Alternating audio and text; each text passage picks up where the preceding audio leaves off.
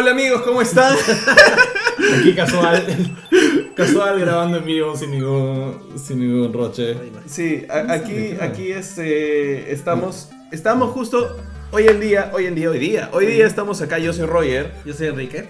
yo soy Batman, Soy Bruno. él es Bruno, estamos acá en la edición número 31 de Geekeos Podcast para poder comentar, como anunciamos la semana pasada, todas las películas del MCU hasta Infinity War, ¿no? Vamos a ir comentando una, a veces dos, de repente si nos atrasamos un poco tres en cada edición para estar preparados justo antes del estreno de Infinity War, ¿no? Sí, es verdad. Este. Ah, ya, este, acá Bruno me pide la contraseña, le voy a ir poniendo la contraseña mientras va contando un poco lo que vamos a hacer hoy. Además, algunas noticias, ¿no? ¿No vas a presentar tu contraseña al No, público? No, por eso. Escribirla acá. ¿Y algo más que quieras decirle al público? Sí. Bueno, todos los que están conectados ahora en este momento, eh, vamos a repetirlo varias veces, pero miren lo que nos ha llegado de nuestros amigos de Warner y Fox. Nos ha llegado una pequeña cartita. Es un recibo. Así. Acá está. Geekeados. Dice Geekeados.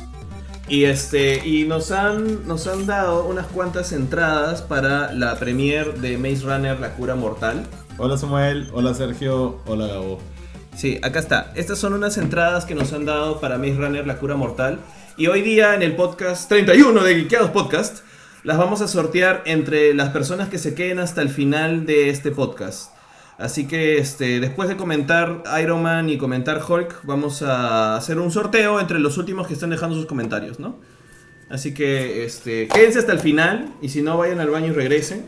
No, no vayan al baño, aguántense. Lleven el celular al baño. llevarse el celular al baño. Sí. Sí. No lo vamos a escuchar, así que no se No. preocupen. Y si están escuchando la versión en podcast que sale, bueno, el el día de mañana, para los que están escuchando la versión en vivo, vamos a tratar de así de tener algunos sorteos. Acá Gabriel nos dice Disney Fox. No, Fox Warner. Todavía sigue siendo Fox Warner. Todavía Sí. puede juntarse con Warner. Es que faltan como ocho meses, más o menos, para que el gobierno oficialice si la compra procede o no procede. Ah, pero, ya, es, pues. pero va a proceder. proceder, es- Monopolio. Sí. Bueno, acá saludos entonces a, a Elvia, a Gabriel, a Sergio, a Samuel, eh, que están A escuchando, a Bruno. Eh, a Gabriel se autoexcluye el sorteo, dice, todo bien. Puedo- Podemos obligarte a ganar. Podemos Sí. obligarte. A que vayas Este, a verla. Hola Esteban también que lo está viendo. Ya saben, quédense hasta el final. Al final vamos a sortear las entradas para Maze Runner, la, la cura mortal. ¿Cómo funciona una cura mortal? Es O sea, una cura mortal. Pero una cura no debería ser por definición lo contrario, Lo a contrario, mortal. mortal, claro. Bueno, si eres un zombie, cual- cualquier poder de cura te mata. La- entonces- La cura de ser zombie es morir. No, no, no, Morirte. no, no, no, pero a ver, ahí estás asumiendo. Cura es volverte a un estado. Que, eh, Que a, anterior. a un, a un estado De salud. Ajá. Entonces, una cura mortal es un oximorón. Sí. O sea, sí, de todas formas sí, te, te hace pensar, pero bueno, hay que ver la película para, Para saber, saber- si tiene sentido. exacto. ¿La película hará pensar? hay que ver la película, se estrena el miércoles, pero no le hagamos tanta, tanta vuelta a la cura mortal. No Hoy día estamos spoilers. acá para poder comentar sobre películas de Marvel y para comentar justamente sobre Iron Man y Hulk, y no tengo un Hulk. Nos o sea- pintamos- nos hubiéramos pintado de verde. Sí, o sea, si alguien, si alguien quiere regalarnos un Hulk, Yo tengo, yo tengo como dos o tres, tengo dos Hulks. le hubieras traído un Hulk. Es verdad. Acá tenemos un Iron Man y ¿Cómo un Hulk. tenemos de Bueno, creo que es un pequeño indicativo de qué tan bien le fue a las dos películas. Sí. Hulk. O sea, a mí me pareció decente. O sea, y de hecho, bueno, ya Es llegaremos mejor a... que la Ang Lee, ¿no? Sí, Ah, sí, eso, sí, eso sí. iba a decir. Ya, De ya. todas formas. Sí. Bueno, creo que podemos ir de, de frente a, a la película que abrió básicamente. Sortearemos un Funko cuando alguien nos dé Funkos para sortear. Bueno. eso dile que estás respondiéndole a, a- a- a A Andrea. Paola y a Andrea Paola de Castillo y Samuel Tapia. Sortearemos Funkos cuando haya Funkos que sortear. No Sí. tengo Funko de Hulk, así que... Samuel dice que quiere un polo de Hulk. Ya, bueno, gente, escuchen. Vamos a comentar, vamos a empezar a hablar de Iron Man. Vamos Ah, a de empezar a hablar de Iron. Man del 2008. Ya. Ah. Eh, cualquier cosa, ustedes déjenos sus comentarios, los vamos a leer todos, Pónganse vamos a convencer. nostálgicos. Pónganse nostálgicos. También ha pasado Yo 10 ta- años. Yo también lo vi ahí, Gabo. Yo también vi Iron Man en el cinerama del Pacífico Digital. Sí, este, lee el, el comentario y luego respóndele Ah, porque la gente en, en, Sí, sí, en sí, podcast de audio no van a entender nada. Gabo. Gabo Gabo, dice- dice, Iron Man lo vi en el cinerama del Pacífico Digital. Yo también. Y estoy levantando el pulgar mirando la cámara. De hecho, yo vi Iron Man en... A ver, comencemos. ¿Dónde hemos visto Iron Man? Yo he visto Iron Man en el Cineplanet San Miguel con César More. en un hueco de la universidad. Ah, creo que eso es importante. Sí, eso es importante. Vamos a tapar un segundo la cámara. Vamos a la cámara. La cámara, el podcast No. va a seguir, pero vamos a tapar un segundo la cámara para nuestro amigo Franco. ¿Alguien quiere salir del baño? Pon- Ponlo acá. Franco, ¿puedes salir del baño? Sí, estamos tapando la cámara. Sal, sal nomás, sal. Ya. Pasa es que Franco, para los que están escuchando el podcast, comentó de que no puede salir del baño porque eh, o la cámara está apuntando al baño. y creo que está desnudo. Ya Así salió, que bueno. No podemos asegurarnos porque no queremos voltear. A ver, leamos, leamos unos cuantos, uno- lo que nos dicen algunos de los, de los participantes. Miren, digo, de nuestros oyentes. Dice. eh, Creo que no pudo salir del baño. No, así está. No, Sergio dice: Yo soy de provincia y la tuve que ver en pirata. Comprendo esa, ese, esa Sí, entendemos el sentimiento. También me ha pasado. Sí.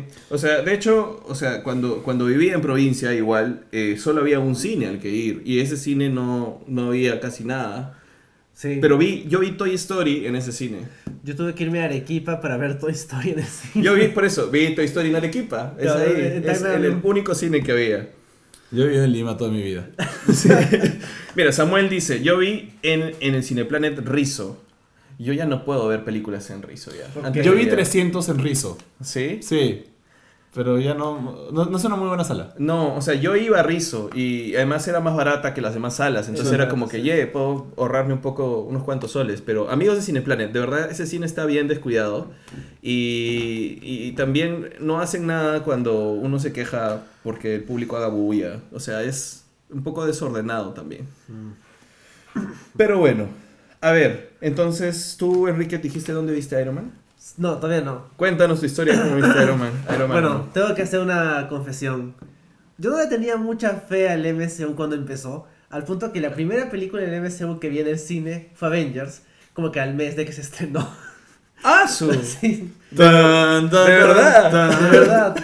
Ese es un momento fuerte. Sí, creo que la... Y la primera que vi en grupo fue cuando fuimos a ver Iron Man 3. Ya. Que no me acuerdo, Claro. contigo, con... Sí, no, Claro, yo pues, estaba ahí, está bien, que sí. fuimos a, a, Hicimos a nuestro eventito. en San Miguel. En San En Miguel. Cinemark de San En, en Miguel. Cinemark de- Cinemark. de San Miguel por el cumpleaños de alguien, no me acuerdo quién, y luego fuimos a la casa de Quique, de, de Andrea, a jugar Mario Kart. Es verdad, Es verdad. hicimos todo ese trip. Yo gané. Sí, Oh. pero ¿sabes qué? Fuimos al Cinemark porque creo que no había subtitulada, con- no, no nos quedó entradas subtituladas en San Miguel, porque Sí, en, en esa época sí. todavía íbamos a Plaza San Miguel, Porque éramos alumnos y todavía íbamos porque nos pasábamos de la Cato. Claro, sí. Entonces nos fuimos a ese Cinemark, vimos la pela ahí y luego fuimos a, a estrenar el Wii de Kike. Bueno, pero eso fue. No, el Wii U. el Wii U, el Wii U, claro. sí. Sí, pero ese es. Ya, eso Iron fue Man Iron Man 3. 3. Estamos hablando de Iron Man 1. Iron Man 1 ah, la tuve que ver en DVD y la vi, la vi con amigos porque dijimos, bueno, hay que ver una película, veamos Iron Man, nadie la ha visto. Pero eso habrá sido, no fue el año del estreno, habrá sido el 2009, porque la vimos de, de DVD este, original. ¿Ya? De hecho, o sea, no la vimos en una versión grabada del cine. Claro, Entonces, no, no fue en el 2008. pero Yo la, yo la vi porque un montón de gente me la estaba recomendando. O sea, yo sabía que tenía, tenía ganas de verla, me había gustado el tráiler y todo. Pero también andaba un poco decepcionado con cómo habían salido algunas de las películas de superhéroes. Tipo, ya había visto Batman Begins, me había gustado. Superman Returns me había parecido un bodrio. Spider-Man claro, Spider-Man 3, 3, fue un que fue el año anterior. 3, ya sí. se, estaba cayendo todo. X-Men The Last Stand la vi en pirata-. Y Yo lo vi en el cine y No. fue súper no decepcionante. me arrepiento de haber visto The Last Stand en pirata. Creo que Claro. es todo bien, sobre Todo todo, con el director. Pero bueno, me quedó. Este, me quedaba. Ah, y la Hulk de Ang Lee, en verdad creo que la vi en cable o algo así, no sé, un bodrio película. Entonces me quedaba solo. Este, De- Iron- Be- Begins como referente de chévere. Claro, eh, Begins como referente de chévere. Ajá. Y, y tenía la esperanza de que no fueran a hacer lo mismo con el. Pero o- no quería que hagan lo mismo con Marvel porque dije, o sea, funciona para Batman, pero Claro. no va a funcionar con el resto de Marvel, con todas las demás películas. Y es- siempre hay esa tendencia de funciona en una película que Hagamos todos todos igual. así, Todos claro. Ah, y creo que ya había salido Wolverine Origins. Creo, Creo que, que va sí. por ahí Por también, ahí claro. también, y es que también fue muy mala. Entonces queda eso. Y, y ya, ya dentro de poco iba a salir The Dark Knight. Ujú. Entonces. Pero es- 2010 fue Dark Knight. No, No, 8. también es ¿Ocho? esta El mismo año, sí. ¡Wow! No me acuerdo cuál salió primero. Claro. Pero me acuerdo que fue un buen año para las películas superhéroes porque salieron esas dos y justo veníamos de Spider-Man 3. Entonces veníamos de Ala, ¿qué ha pasado? Y de la nada viene como, ¡wow! ¡Qué buenas pelas! Y con. Con esta. Con Iron Man. Me acuerdo que ya, o sea, no quedaba en muchas salas, ya todos mis amigos la habían visto, y dije, pucha, ¿con quién voy a verla? Y no sé cómo, mi papá que, o sea, que bueno, no es tanto de ir al cine, me dijo, oye, este, ¿habrá una película por ahí para que vayamos a ver? Y yo dije, Hay que ver Iron Man. hay que ver Iron Man. Sí, y me dijo, ya pues. Este, me dijo, ya, sí, tú, tú eliges, tú llame y yo, yo pago la entrada. Y lo llevé a verla. Y yo la pasé increíble. Él, como que normal, solo me dijo después, como, ¿te das cuenta que es toda una gran propaganda para el gobierno norteamericano? yo, bueno, sí, pero... Dice Gabriel, nos corrige, Origins fue el 2009. Ah, bueno. Ah, ya, pero va por ahí. Sí. Sí. Eh, yo ahora que recuerdo, yo la vi dos veces y me gustó tanto que llevé a mi familia. Creo que llevé a mi papá y mis hermanas. No me acuerdo si mi mamá también fue. Pero sí me gustó. Es que, ya, entrando un poco más ya al tema, a la pela, a la, película, película, en sí. sí. La película es buena. O sea, para- La estábamos viendo hace un rato para prepararnos y la verdad es que tiene bastantes virtudes que, o sea, el día de hoy te das cuenta como que, pucha, esto está muy bien hecho para ser 2008. Sí, además que, o sea, yo creo que mucho se le da crédito a Kevin Feige por, por todo el MCU, todo lo que ha hecho, etcétera, etcétera. Pero muy poco crédito se le da a John Favreau, porque Feige estaba haciendo un montón de proyectos y no solo, está, no solo está involucrado en esto, Feige era productor de la mayoría de proyectos de Marvel en Y general. no solo en Marvel. Feige ha sido este, consultor en películas de DC también. Sí, y también estaba en animation, o sea, Feige Sí. viene de, de las series de animación también. También. eh, Feige también ha sido. Feige también ha sido. Es, Feige empezó como asistente de producción porque una productora de una de esas películas de cómics, no sé, por decirte Blade o algo así, le dijo, oye. Estuvo en Blade, además. Claro, le dijo, "Es- oye, estamos haciendo esa película de cómics. Y él le dijo, ah, yo sé estas cosas de cómics. Dijo, oye, ¿no quieres.? Él estaba trabajando ahí. Dijo, no, ¿y no quieres ser este, este consultor, en- o no quieres ser asistente de producción en. Este, o mi consultor de- en temas de producción de, de esa película que estamos haciendo? Y él, como que, ya. Y se metió. Y se metió y ahora es como que presidente de Marvel. Es como, no sé, eh, de repente es muy lejana mi comparación, ¿no? Pero como Philip Choi entrando a trabajar en el 4 y ahora es el grande de los videojuegos. Este, pero lo que iba a decir es que, ok, Feige obviamente se- tiene un gran mérito por todo lo que ha hecho, pero el tono de, de todo el MCU, por así decirlo, y además el responsable directo de que quisieran hacer más películas y armar todo el universo es John Favreau. Sí. Porque eh, si no hubiera salido bien esta pela, ahí hubiera acabado. Es más, era un riesgo bastante grande. Un personaje Claro. de serie B. Yo me acuerdo cuando anunciaron la película y pusieron al director, lo único que sabía de Favreau es que, ah, el tipo que salió en Friends, que estaba con Mónica. sí. Y que se pelea, se separaron porque quería meterse a hacer como que la parte... Luchador de artes marciales mixtas. Claro, MMA antes de que fuera popular. Sí. Era la única referencia que tenía de él. De hecho, ha hecho otras cosas, pero era como que este tipo haciendo películas, bueno. Y por eso es una de las razones por las cuales no la vi cuando salió. Era como que no tenía ninguna expectativa, porque Iron Man nunca ha sido como que un personaje que me gustara mucho. Favreau no me daba muchas expectativas. Además que igual el personaje, dentro de los que éramos fans de cómics, en esa época eh, teníamos una, de alguna forma, una lectura negativa sobre el personaje. O sea, Sí, había esa- salido nomás de Civil War. Eso, sí. ¿cierto? Civil War comienza en 2005, termina 2006. Y el personaje básicamente termina destruido. O sea, lo odias a Iron Man por todo lo que hace. Sí, de hecho, a mí me demoró mucho empezar a querer a Iron Man otra vez. Pero ahora, yo- o sea, yo sé que la gente habla de que Iron Man era un personaje serie B y todo, pero a mí me parece bien exagerado eso. ¿ah? O sea, sé que, ya, sé que Marvel lo consideraba un personaje eh, serie B y que no le metía muchas fichas y todo, pero hay unas cosas. O sea, Pero es importante, claro. siempre ha sido un personaje importante, nunca ha sido un personaje tan. O sea, eh, era serie B en todo caso. Lo digo en la- por en la forma- popularidad actual. en la forma en la que actualmente Hawkeye es un personaje medio serie B. O sea, Hawkeye difícilmente sería el personaje con el que lanzarías una franquicia. Pero, pero Iron Man nunca estuvo a ese nivel. No, Iron- o o sea, es más, Iron Man tuvo su propia serie animada, donde Sí. salía, entre otros personajes, Hawkeye y, Sí. y ¿cómo se llama? Y Jessica Drew. Jessica Drew como Spider-Woman Claro, tenía tema, tenía, y Rhodey como War Machine. Es cierto. tenía tema principal de musiquita. o Claro, sea, la otra estaba viendo. Y salía todavía haciendo su armadura. Como Hefesto. Y ahí está el clásico, la clásica armadura maleta en Claro, esa serie, sí, Sí, sí, animada. Claro, y salía, eh, salían todos los villanos salían un montón de villanos bien paja. Salía, salía una especie de Whiplash, pero que no era Whiplash. Ajá. Salía el mandarín, que era el villano principal siempre. Oye, y ya, y fuera de Y tenía su cartelito, el mandarín. el primer universo así expandido de Marvel estaba en las series animadas. Porque, Claro, porque esas series que eran Hulk, X-Men, Iron Man y los Cuatro Fantásticos, se entendía que así no hubieran crossovers, era más o menos el mismo universo. Pero sí hubo crossover entre X-Men, eh, hubo crossover sí en Spider-Man Secret Wars. No, Sí. claro, no, pero X-Men, los X-Men fueron toda una temporada de Spider-Man y Spider-Man salió por primera vez en los X-Men. No fue la toda sea, temporada, salieron un toda par de una temporada, Sali- no. Pero salieron para poner toda una temporada. No, toda la temporada se llama Mutant Mayhem y toda la temporada tiene temática mutante. Es una saga, pero no una temporada.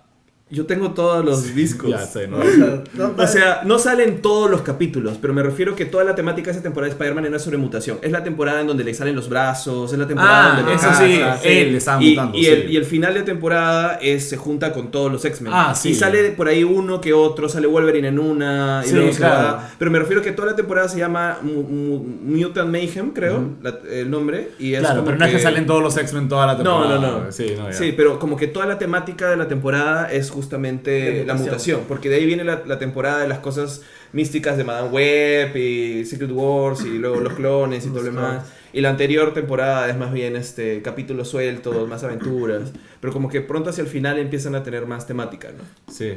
Los cuatro fantásticos salen en, en la serie animada de Iron Man. Y, ¿Sí? ¿Van a salir? Sí, Ah, o sea, sí hay más, más conversación. Y Iron Man sale también en la de Spider-Man. Sí. Sí, eso sí. Entonces, ese era un universo. A ver, vamos a leer Y algunos... Capitán América sale. Claro, sí, es, es un gran momento. A ver, vamos a leer algunos comentarios. Eh, Gabriel dice, el gran flashback es lo mejor. ¿Podrías elaborar un poquito más? Creo que ya nos perdimos. Fácil lo dijiste antes cuando dijimos algo. No, no, no, el pico no lo puse y no tampoco entendí. ¿No? Ya. Ah, Samuel dice, al final hablan de la iniciativa Avengers. En ese momento morí. Sí, ahorita vamos a llegar Ya. al final. Vamos a llegar a esa parte. Sí, Gabriel dice, el mejor casting de la historia del cine, Robert Downey Jr. como Tony Stark y Tony Stark como Robert Downey Jr. Yo creo que castearon a, a, a Robert Downey Jr. como Iron, como, perdón, como Tony Stark mucho antes de la película. O sea, Sí. en los cómics ya lo habían casteado, sí. Ya estaba hecho para que sea él. Justo estaba... Hola Andrés, saludos, geekeados, saludos de vuelta. Sí. El eh, mejor, dice Sergio, el mejor mandarín, el mandarín era el- en la serie animada era el mejor villano. No sé. No me acuerdo tanto Sí, del mandarín. de Sí, película. pero bueno, cuando lleguemos a- al, al podcast de Iron Man 3 elaboraremos más sobre eso. Sí, Sí. justo estábamos hablando en Enrique, con Enrique hace un rato mientras veíamos unas cuantas escenas. Cómo es que realmente no solamente el universo de Marvel es como que una historia de redención, un arco completo para Tony Stark, sino que Marvel en general representa la historia o digamos la vida personal de redención de De Robert Downey Jr. Porque Sí. Sí. Sí. Antes, antes de, de Iron Man, él había hecho esta película Kiss Kiss Bang Bang. Sí, que es, es que muy chévere. buena. Es bravazo, y es de Shane Black. Ajá. Sí. Sí. Shane Black, salvó- Shane Black fue la eh, primera piedra en salvar la carrera de Robert Downey Jr. Y luego vino Iron Man 3. Para eso, yo sé que la gente dice que, que esta película salvó la carrera de Robert Downey Jr. Y fácil sí. Pero, o sea, tampoco era que. No sé por qué eh, hablan de Robert Downey Jr. como que estaba en la nada, como que era- estaba en el hoyo. Como Y que lo sacaron del hoyo. No, Marvel no lo hubiera escogido si estuviera en el hoyo. Claro, tampoco era tan así. No, Ahora, eh. sé, sé que, sé que se arriesgaron un montón y, y aceptaron pagar un seguro- una cuota de seguro mucho más alta. Porque, o sea, tú cuando haces una película tienes que pagar un, pagas un seguro por la inversión. Y sé que ellos este, pagaron una cuota más alta por haber casteado a Robert Downey Jr. Es más arriesgado. Es más Sí, arriesgado, sí, pero sí. igual justo lo que estábamos comentando con Enrique era que, ok, si Robert Downey Jr. no hubiera hecho Iron Man, no significa que no hubiera sido un actor o no hubiera recuperado su carrera, o sea, ya estaba recuperando su carrera, Sí. pero, Pero- si hubiera quedado haciendo de repente pelis Más indies, chicas. más chicas. Ah, dice Ga- Gabriel, me refiero a empezar la pela con el secuestro a la caravana y luego retroceder y empezar todo. Sí. Ah, es que todo el primer acto es un flashback, Sí. es un gran flashback, sí. Pero esto creo que cabe mencionar el origen. O sea, si vamos a empezar, creo que vamos a empezar hablando en esos podcasts sobre el sobre todo el MCU. Creo que hay una cosa que vale recordar sobre el origen del MCU. Allá por el 2000 tantos, antes del 2008, Marvel dijo, ¿sabes qué? Vamos a hacer eh, este ya basta de estar licenciando nuestras nuestros personajes y nuestras propiedades para hacer películas. Vamos, me acabo de cuenta que es Sean Bean, ya no es. Ya no ¿No es Jon Snow? Sí. Bueno. Ya. Dijo, ya vas a estar licenciando porque en verdad licenciaban están desarmando su universo. Y creo que lo hicieron justo a tiempo antes de desarmar más, porque ya, bueno, Spider-Man tiene el peso suficiente para funcionar solo. X-Men, los X-Men también, Sí. ¿no? Es más, es hasta medio prudente tenerlos por separado. Este, y los Cuatro Fantásticos por ahí es como Es más, más sí, discutible. es más discutible. Pero ya los demás personajes no te pueden. Y hasta Hulk te puede funcionar solo. Pero Iron Man era un personaje que nunca te iba a funcionar solo. O sea, quizás con Thor podías intentar hacerlo solo. Quizás hasta con el Capitán América. Pero Iron Man es un personaje que no te da para que para empezar a, o sea, para hacerle una serie de películas él solo. O sea, eventualmente hubiera sido como hacer películas, la película de Steel de Shaquille O'Neal o algo así. Sí, o sea, Iron Man creo que funcionaba muy bien. Creo que al, al ser ese personaje medio serie B, supuestamente, era muy buena idea usarlo como una excusa también para decir, ok, está ese personaje, pero es parte de algo mucho más grande. Sí, o sea, yo creo que más bien Iron Man es una gran oportunidad para ubicarlos en un mundo verosímil, por así decirlo, Sí. y utilizar, más que usar todos sus personajes, acaba de acabar la película atrás, eh, era más bien utilizar su universo. Sí. Porque en Iron Man 1, o sea, en el 2008, está Shield, es la primera vez que aparece Pepper Potts, aparece este... Happy Hogan. Happy, este, aparece, menciona, no solo, o sea, está Colson a, a- a nombre Sí. de Shield, pero habían otras cosas que estábamos viendo que están metidas en origen, ¿no? Son las primeras apariciones de personajes que han dado como que la Rhodey. columna vertebral, Roddy, Bueno, este, lo de los 10 anillos que al final no se usa tanto, pero está ahí, te genera la idea de, ah, viene después. de, de alguna forma Stark Industries también se, volvió, se ha vuelto como una columna vertebral en todo el MCU. Y creo que más bien el tema es que Iron Man puede sostenerse un tiempito solo, pero, Pero no demasiado. eh, no tiene suficientes villanos chéveres. Ahora, como para hacerlo solo. Y además que creo que la interacción con otros personajes es lo que lo hace más rico, ¿no? Creo que en general lo que hace interesante a todo este universo compartido no es tanto cómo in- interactúan los héroes con los villanos. Los villanos simplemente son el problema del día. Es, es, es como... Es el equivalente a el, el- las series tipo Smallville, Buffy, que tienen el villano de la semana. Sí. Sí. Ese es, es el villano de la película, pero lo interesante es las relaciones interpersona- interpersonales entre estos Claro, personajes. si no vas a tener un villano a nivel del Joker que sí tiene una relación con, Sí. con su Directa anti- con a el su- personaje. Claro, entonces, o los de Spider-Man sí tienen una relación usualmente más directa con él, entonces se vuelven como que descartables. Que no, que Marvel en general ha construido todos sus villanos, salvo Loki, pero que fue por el encanto de Tom Hiddleston más que cualquier otra cosa. claro, pero Los también te da para desarrollar con Thor. ¿no? Claro. Pero, Sí. claro, pero gracias a, a que el actor eh, fue, o sea, si el actor no hubiera, no hubiera sido tan carismático con el personaje, y si no fuera porque ya tenían planeado que él iba a ser villano de Avengers, en verdad no te daba para, o sea, tranquilamente después de Avengers podían dejarlo ahí y ya está. Es verdad. ¿no? Es- Sí. Pero más allá de eso, lo que voy es, han diseñado todo eso para decir, ok, lo importante acá va a ser cómo se encuentran los personajes entre sí, lo cual lleva también a Civil War. Sí, claro, pero, o sea, cuando sale Iron Man era un riesgo en el cual sí estaban planteando todas las semillas como para expandir su universo, pero también podía no haber funcionado. Ah, o sí. sea, la O película sea, pero- funciona por sí sola. Sí, Exacto, eso sí, pero sí. lo que ellos hicieron que fue muy interesante, eh, y a lo que quería llegar antes, es que Marvel fue a... a- fue, o sea, fueron, armaron el plan y dijeron, vamos a hacer, vamos a dejar de licenciar nuestros personajes, vamos a hacer nuestras propias películas. Claro. Y cogieron, armaron su plan, su carpeta, hic- hicieron su tarea todo bonito y fueron donde Goldman Sachs, que es esta este, inversionista, eh, o sea, este banco de inversiones, no sé qué vaina en Estados Unidos que está ligado a un montón de corrupción y un montón de cosas. Somos los culpables de la crisis de los 2008. La crisis del 2008, curiosamente. ¿Puedes pasarme eso, por favor? ¿Esto? Continúa así. Ok. Ah, no pesa ya. este. Y le dijeron: Denos un montón de, de dinero y vamos a hacer este proyecto. Sí. Y, y básicamente, este. Sí, por favor. Denos un montón de dinero y, y vamos a hacer ese proyecto. Y él. Vamos a esperar que Roger te- No, no, perdón, perdón. Continúa, continúa. A el otro más. Vamos a hacer ese proyecto. Denos un montón de dinero y no va a quedar en una película o en dos. Va a quedar, o sea, va- vamos a hacer algo que nunca se ha hecho. Que ya habían hecho en, en sus series animadas. Sí, pero digamos, no, No implica tanto no- riesgo. No, no había, no solo no había tanto riesgo, sino que no había tenido un impacto realmente. Sí, pero ahora hay una cosa. O Y, sea, perdón, y Goldman Sachs dijo, ya está bien, vamos a darles el dinero. Y les dieron el dinero y wow, cómo pagó. Es que era, Sí. era un gran riesgo, porque ya, si estamos hablando de contextos, tenemos que recordar que los 90 fue un di- o sea, fue muy, muy duro para Marvel en general. No, ya hay que tapar el logo porque. Ah, ya. Product- Product placement. Perdón, ya. Product placement. Ya, o sea, los, el- los 90 fueron para Marvel Comics. Y para DC también, ¿ah?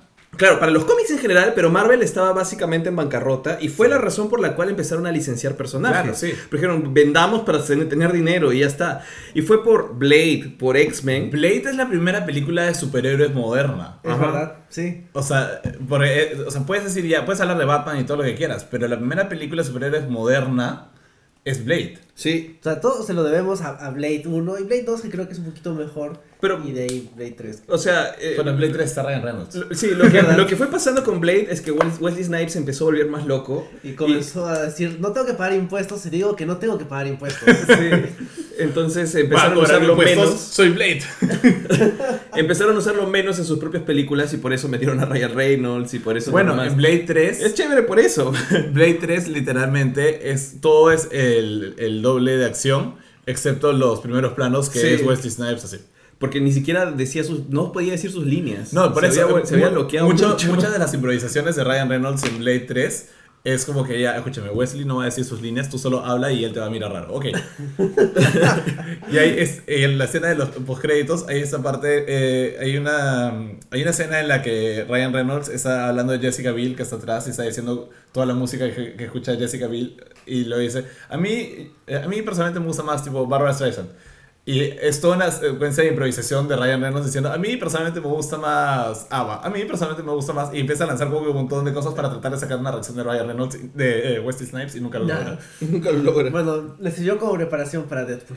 Bueno, lo que estaba diciendo es que ah, en ese contexto es que ellos se dan cuenta de, hey, las películas pueden dar dinero y de alguna forma indirecta estamos ganando dinero más por los juguetes de Spider-Man que por las películas de Spider-Man Eh. y por licenciar. Y eso los lleva a la decisión, pero muy riesgosa, porque ellos no se habían mandado a hacer Marvel Studios aún. No, pues. O sea, era su entertainment vi- división películas. Todas las animaciones que hacían las hacían, o sea, en coproducción con animadas. Claro, Excepto y- las películas animadas que ya les han... Y es más, o sea. Esta de Iron Man la hacen en Marvel Studios, pero la siguiente que, que tenemos que comentar hoy día, o sea, que es eh, Incredible Hulk, es todavía Universal. Pero eso Claro, porque por eso- Universal, to- eh, hasta ahora Universal tiene la licencia. Sí. Y ese es el problema por el cual la película tiene esa situación de casi nada de ella se usa. Y por eso Hulk no tiene película propia. Sí, Hulk tiene ese problema que no puede, claro, aunque también dijeron que ya dado el éxito de Ragnarok y cómo, cómo- que bien funciona el personaje Hulk y todo, ya Universal está dispuesto, y viendo lo que pasó con Spider-Man, Universal está como que más dispuesto a jugar ya. O si no los compran. Claro, ahora Mar- eh, Disney compra Universal y no hay problema, se devuelve Hulk. claro, oye, véndeme Hulk de vuelta. No. Ok, te voy a comprar Universal. No, no, no, no, por favor. Voy a hacer un contrato con Vin Diesel que le prohíba hacer más películas de Rápidos y Furiosos.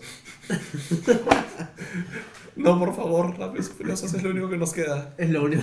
Pero, el uni- perdón que sea un gran paréntesis, pero el universo de Rápidos y Furiosos es probablemente tan complicado y tan complejo como el MCU. ¿ah? Sí, por es- eso. Claro. Rápidos y Furiosos es en verdad. Es, es la- una de las, o sea, las grandes franquicias del cine ahorita son Marvel, Star Wars Y Rápidos y Furiosos. Sí, claro. Y James Bond. Es más. Rápidos y Furiosos ahorita está mejor parado que James Bond. Sí, de hecho sí. O sea, Sí. Tiene más diversidad que James Bond en todos sus años.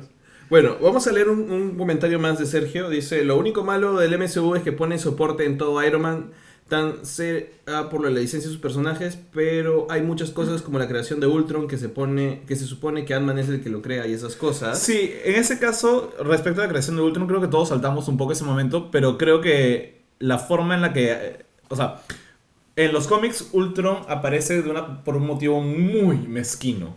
Sí. Que es este. Que eh, básicamente spoiler a cómics de hace como cua- 50 años o 70, 60 años casi.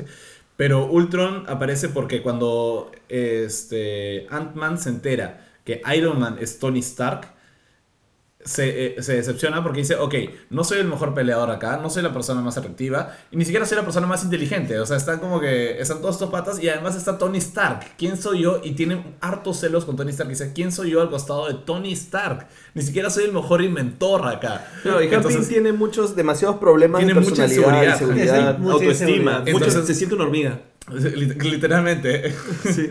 y por eso una de las cosas que hace Hank Pym es que se vuelve Giant Man. Claro. Para compensar. por él literalmente estaba compensando algo, pero bueno.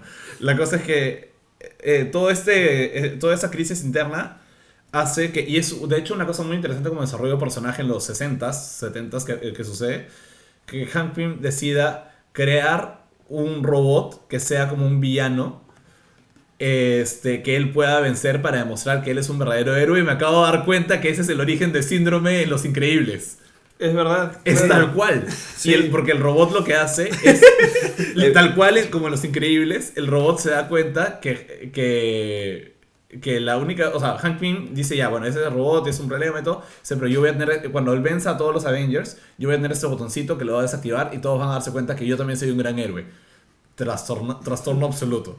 Pero lo que, no, lo que no calcula es que Ultron se da cuenta del botoncito y lo primero que hace es desactiva el botón de Hank Pym, o sea, lo, se lo, lo destruye y ya no tienen cómo pararlo y de verdad se vuelve una amenaza. ¿no? Evidentemente todos lo perdonan y entienden, no, pero no tienes por qué ser inseguro, amigo, no sé qué, pero ya es muy tarde, ya está Ultron, que es como que uno de los mayores villanos del universo de Marvel. Claro. Pero todo es culpa de, de Ant-Man. Pero el tema está en, si tú querías hacer eso en el universo de, del MCU, no tienes el tiempo ni el espacio para hacer un desarrollo de personaje tan complejo como el que se hizo en ese momento, como para que el público luego, pueda empatizar con Hank Pym este, de una forma coherente. Además que ya tenían planeado saltarse más a Scotland, que es más heroico que Han Pym. Sí, porque sí, Han porque- Pym es una muy mala persona. Porque Hank Pym es una persona muy compleja. No No sé si es muy mala, pero en todo caso es muy mala en su forma. O sea, Porque le pega a ha tenido o sea, Sí, eso sí. no, Pero no es presentable como cara de franquicia, pero como personaje sí es bien interesante. Claro, es súper interesante, como- ajá, es, es, es complejo, no, no, o sea, no es precisamente redimible en todos sus aspectos, porque también este, incluso los mismos valores de los guionistas, o sea, cuando se tomaron ciertas decisiones como que le pegara a Janet, eh, todo eso, creo que los guionistas mismos, o sea, no, no, no tenían una conciencia de que- del, del peso de las decisiones que estaban tomando. Pero con el tiempo, eh, por ejemplo, estoy seguro que en el MSU no van a poner ningún tipo de, De abuso. de abuso hacia, hacia Janet. Pero lo que sí demuestra esto es que el, eh, el MSU dijeron, ok, queremos que, que nuestros héroes sean como que más empatizables, más redimibles. Y en el caso de Tony Stark, a diferencia de cuando Hank Pym crea Ultron, lo que hacen acá es que Tony crea Ultron pensando más en estoy creando algo bueno para el mundo y que se sale de control. Es un error legítimo, pero es un error. Sí, o sea, al final de cuentas, ojo que tenemos que comentar más de Iron Man y Hulk. Sí. Para no pasar, ya llegaremos a Age of Ultron después, cuando nos Sí. toque. Eh, el, el tema es que sí, hay a veces que pronto Tony Stark con la figura de Iron Man se ha vuelto muy pilar o está muy presente. Pero, por ejemplo, ese tipo de cambios Sí. eh, tienen sentido porque, sobre todo porque creo que dentro de la lógica de tipo de héroes que escoge Marvel, era más lógico coger a Scott Lang, que tiene, digamos, más puntos de empatía con el público. Claro, tiene su hijita, Claro. es un perdedor, es buena gente. Es un underdog. Es Sí. es una historia de redención la de Scott Lang. Claro, que, que les encantan las historias de redención. A todos nos gustan las historias de redención porque son muy, muy empatizables. Todos queremos ser perdonados por algunas tonterías que hemos hecho. Digamos. Silencio incómodo. Sí. Silencio cargado de violencia. Este. Pero, eh, digamos, yendo específicamente, re- regresando a, a Tony Stark, la historia de, de redención de Tony en esta película, porque es una película bastante de origen, como que pone todas las bases para hacer la historia de Tony a lo largo del MCU. Porque si se dan cuenta, acá comienza como que simplemente despreocupado y siguiendo el legado de, de muerte que dejó en realidad En teoría. o- Obadiah Kane, Obadiah No. Stein. Stein, Obadiah Stein, al tomar, digamos, el manto de la empresa de su padre, Ajá. Sí. porque no es tanto Howard en realidad, Pero es algo que descubrimos con el tiempo. sí, con el tiempo. Y, y lo, lo que hace es cambiar al personaje de una forma radical, al punto de verdad que no quiere, no quiere vender armas, eh, pone, digamos, eh, en tela de juicio su cordura empresarial, porque todo el mundo lo quiere fuera, Sí. y cierra la manufactura de armas. Y se, se vuelve una- un claro opositor del gobierno. Es más, como lo llegamos a, lo recibimos en Avengers. O sea, está Eh, en lo recibimos en, en Iron Man 2. Sí, Claro. sobre todo ahí. Sobre todo ahí. En Iron Man 2 se está literalmente testificando con el Congreso y diciendo como que ya eh, este, he privatizado la paz mundial. ¡Boom! Sí, y estábamos justamente chequeando esta escena con Christine Everhart, que básicamente es un personaje muy importante, a pesar Sí. que nadie le recuerda, porque ella pone en movimiento todo. Hace que eh, Tony se dé cuenta que a pesar de que él dice, este, no quiero vender armas, Sí. se va, o Obadiah, Obadiah, no, Obadiah. Lo sigue vendiendo por, por lo bajo y hace que por primera vez se ponga el traje y quiera enfrentar de forma personal a la, digamos, las consecuencias que, que su empresa estaba haciendo en otros países. Sí.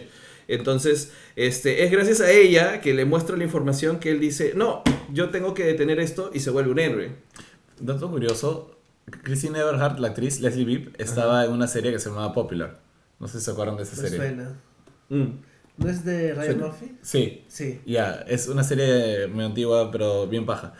Y la otra chica que era como que su coprotagonista, eh, se me ha ido el nombre ahorita, eh, Car- Caril Pope, creo que era, tiene el mismo personaje que Christine Everhart, una periodista que, que ayuda al héroe a darse cuenta de, de que puede hacer las cosas mejor, eh, la, ¿Ya? en Arrow.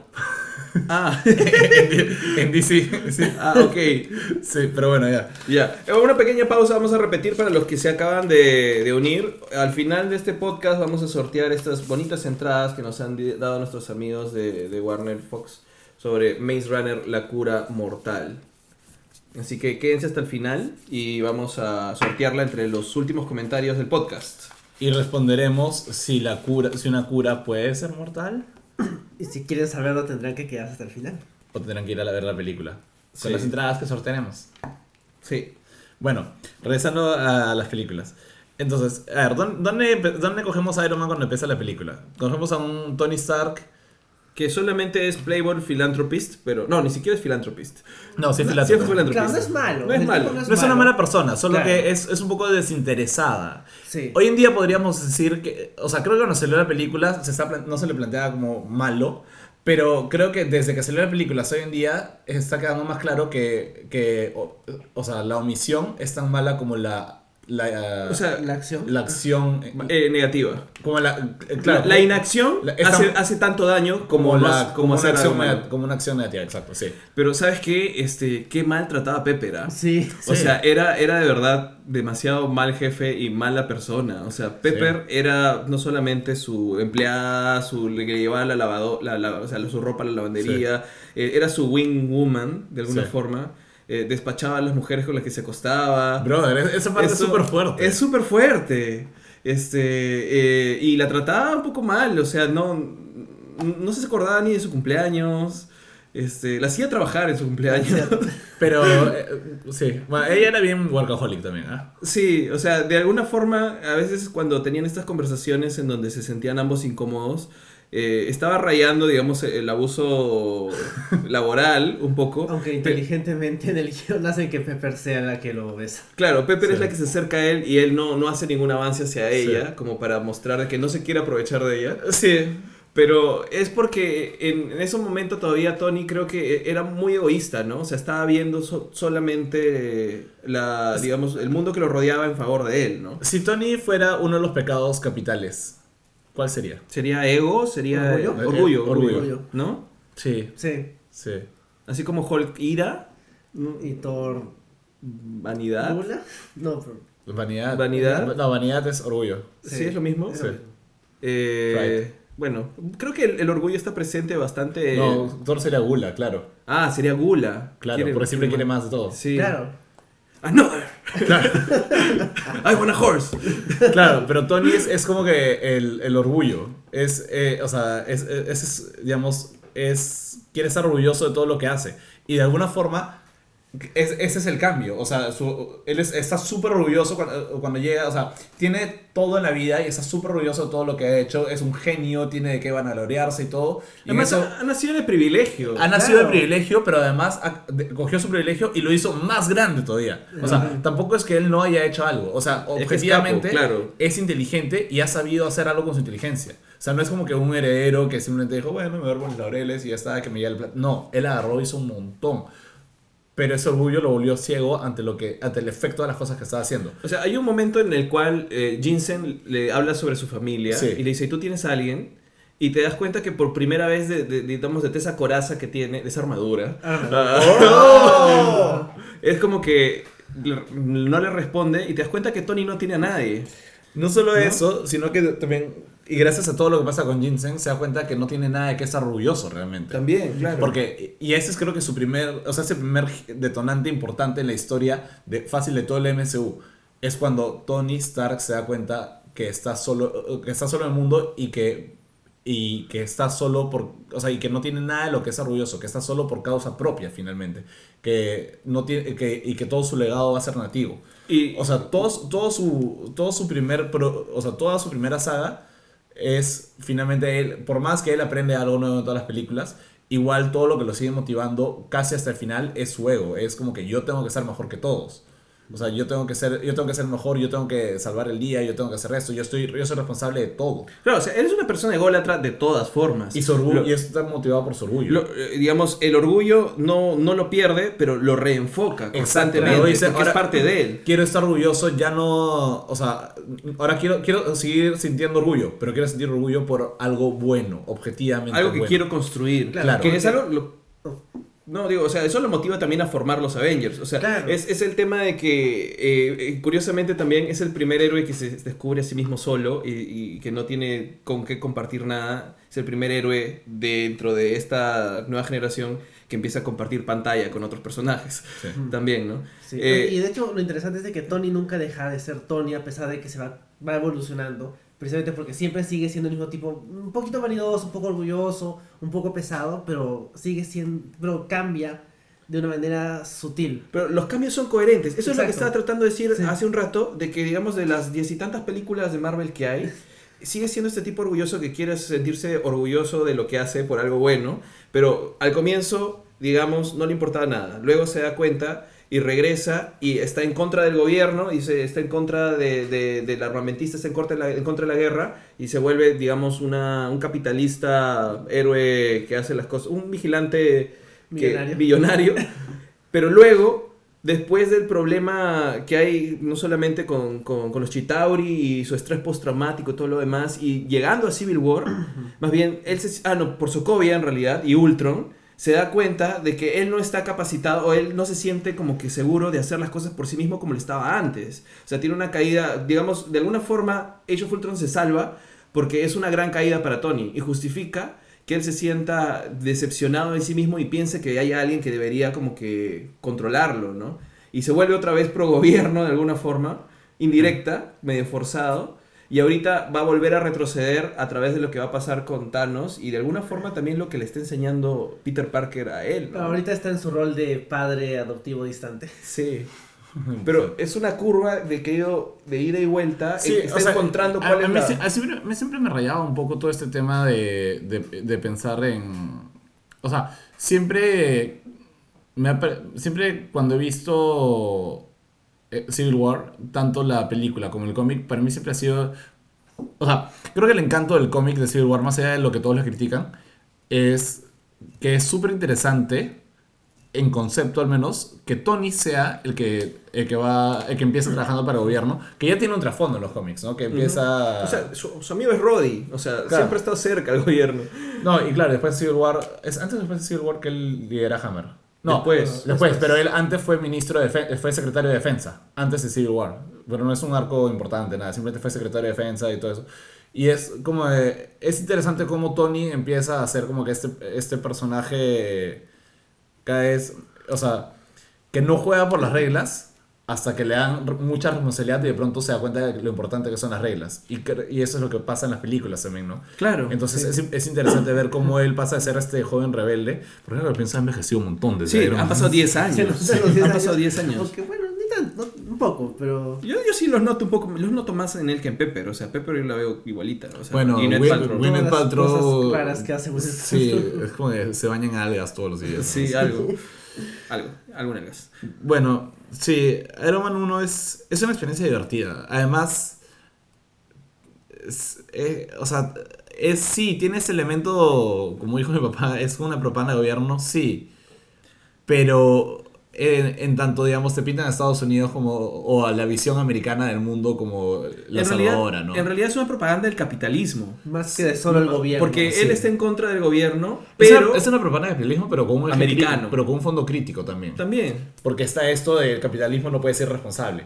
Sí. ¿no? Es, es como que el capitalismo tiene que ser responsable y por eso este millonario va a ayudar a salvar el mundo. Lanzando O- misiles. Otra vez el 1%. Sí. y no haciendo explotar cosas. Pero lo hace por el bien. Sí, porque y, es bueno. y deja a la gente hacer su justicia popular. Ah, es cierto, porque Sí. en la primera, claro, en la primera incursión que tiene Medio Oriente, atrapa al malo y lo lanza y dicen, los dejo en sus manos. Haga lo que quiera. Ah, lo que quiera. Sí. De hecho, ¿Qué pasa si el malo era más fuerte y le sacaban mierda? Había Sí, niños ahí. abundante, había- no sé. claro, las viejitas, los niños, y el pata les pega a todos. No, bueno, es una película bien de su época, precisamente por el tema del Medio Oriente, pero todo este discurso del millonario, del capitalismo y de que las empresas tienen que ser responsables hace que sea un poquito más este. Que sí ha tenido relevancia. eso. Exacto, sí, sí. Sí. Ahora, ahora que lo pienso, Tony mata a un montón de gente en esa película. Ah, sí. Sí, claro. O sea, ya, en- durante su fuga me parece justificado. Pero luego cuando va, interviene y mata, Sí. es, es como, puede considerarse una acción terrorista. Sí, pues. O sea, es un americano en suelo medio oriental con armas que claramente Roddy dice, estás en una nave tripulada. O sea, Mm. eh, digamos, dentro de la ley de americana no sé qué significará.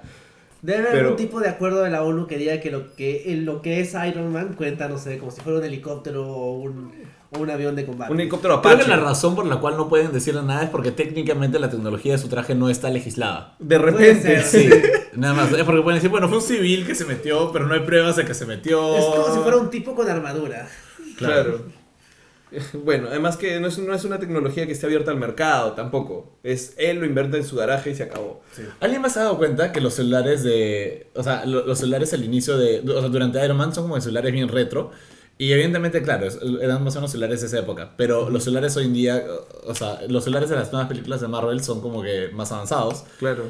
Y hasta cierto punto creo que también es. eh, es o sea, tiene una consistencia inter- narrativa interna.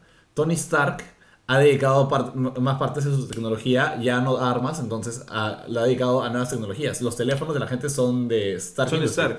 Claro, entonces la nueva tecnología de Iron Man, o sea, el- la nueva inversión de tiempo de Tony Stark, de, o sea, decir, bueno, ahora vamos a diseñar esto, lo otro, esto, lo otro, ha hecho que la tecnología del mundo avance mucho más rápido. Eso sería, tendría mucho sentido y además me, hacía- me haría, me, me calmaría porque yo estaba pensando dónde se fueron a trabajar todos los que, ah, digamos, trabajar en Stark Industry armamentista y él lo cerró de la noche a la mañana.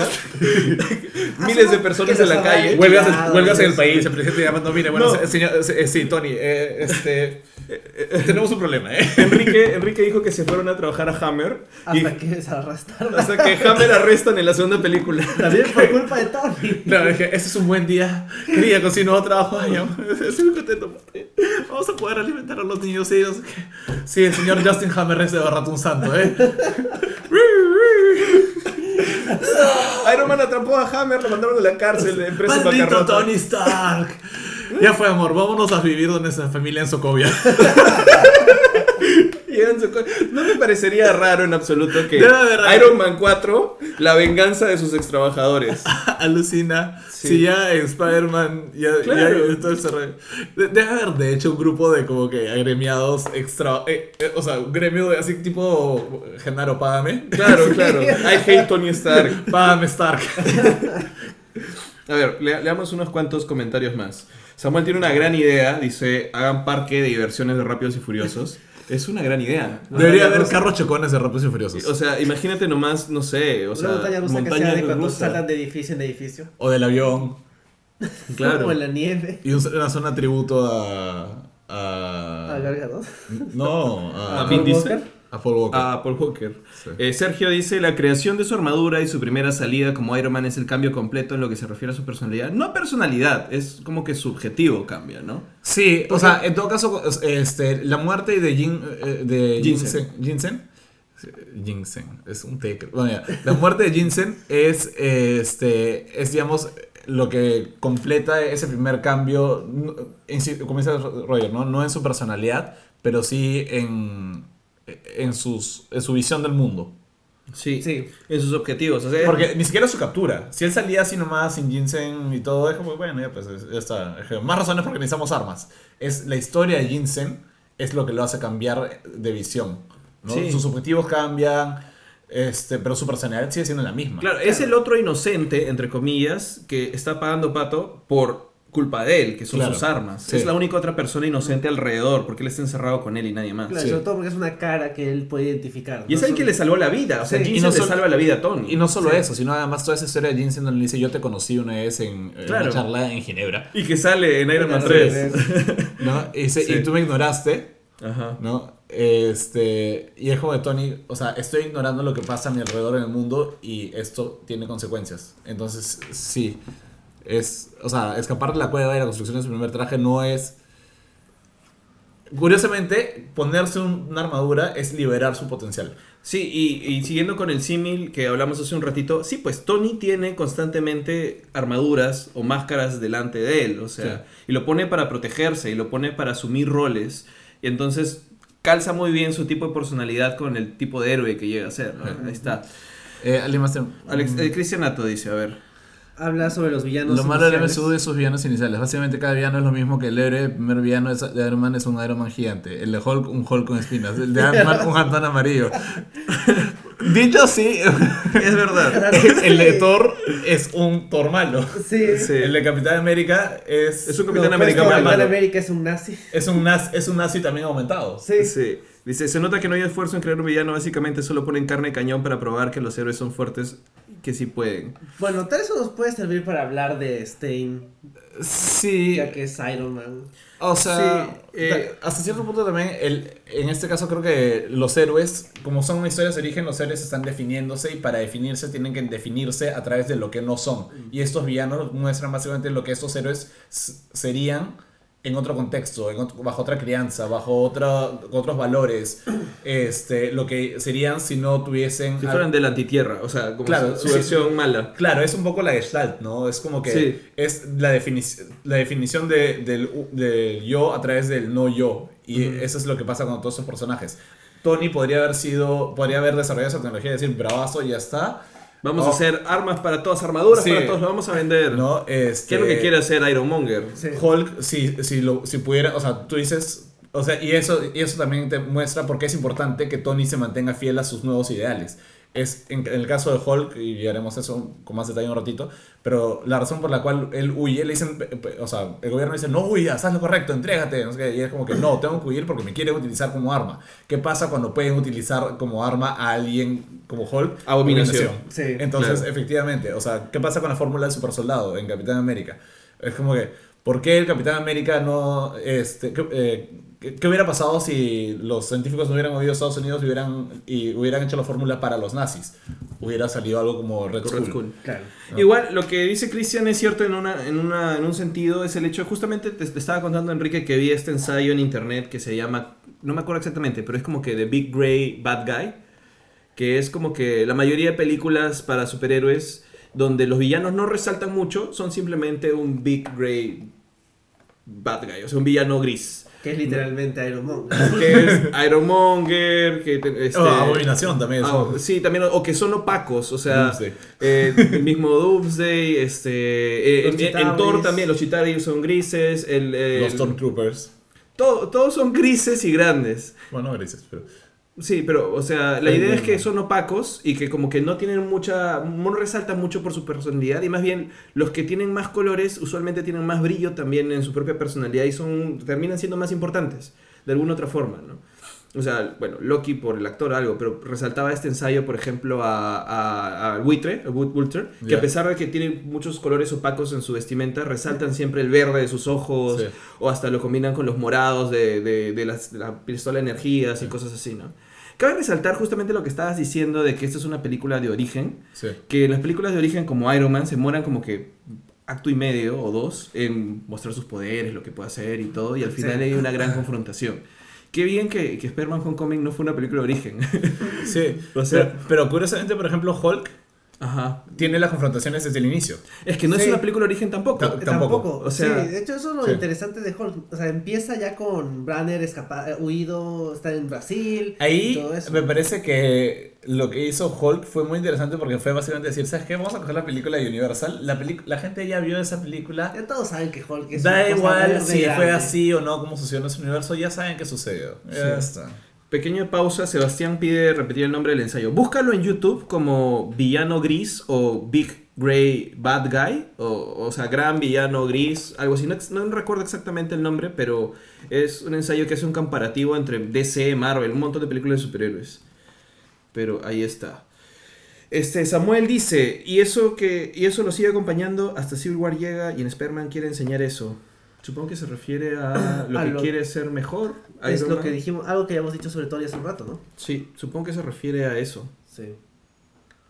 Bueno, entonces, ¿hay algo más, creo, de, de Iron Man que queremos hablar? ¿Estabas diciendo Bueno, de ah, o sea, Stein es un villano de setup, de este, el bueno es así y el malo tiene que ser lo opuesto, como decía Bruno, y está ahí, Jeff Bridges es un buen actor, y sí, pues ah, empieza él la tradición de villanos de Marvel que son como que un poquito olvidables, Es la tradición de villanos de Marvel que, que parecen ser personas bien intencionadas al inicio y luego resultan ser malos. sí. Curiosamente, esta película hace muchos planos sospechosos de Clark Gregg. Hace- Lo ponen mirando y Tony se va y le huye y lo ponen mirando así. Como que quisieran decirte, por si acaso este pata puede ser malo. Pero no puedes pensar que Clark Gregg es malo, pues él No. está con Old Christine. Claro. En esa época todavía, todavía existía la serie, creo. Me encanta, me encantan esos memes que hay de, de Christine llamando a Richard. Dice, Christine, estoy en medio de algo. Y sale Clark Gregg hablando por teléfono. El Bracena se está pidiendo refuerzos. Ya. Y está disparándole a Ironmonger. O sea, Christine, estoy en medio de algo, por favor. O sea, de hecho, ya dentro de lo que viene a ser reconstruir el MCU, me gusta ese tema de que sale Clark Gregg y te dice, soy de no sé de cosas, no sé de cosas, no sé de Strate- cosas. Strategic Homeland eh, Intelligence and... eh, Logistics. Defense. eh, lo- logistics... No, intelligence...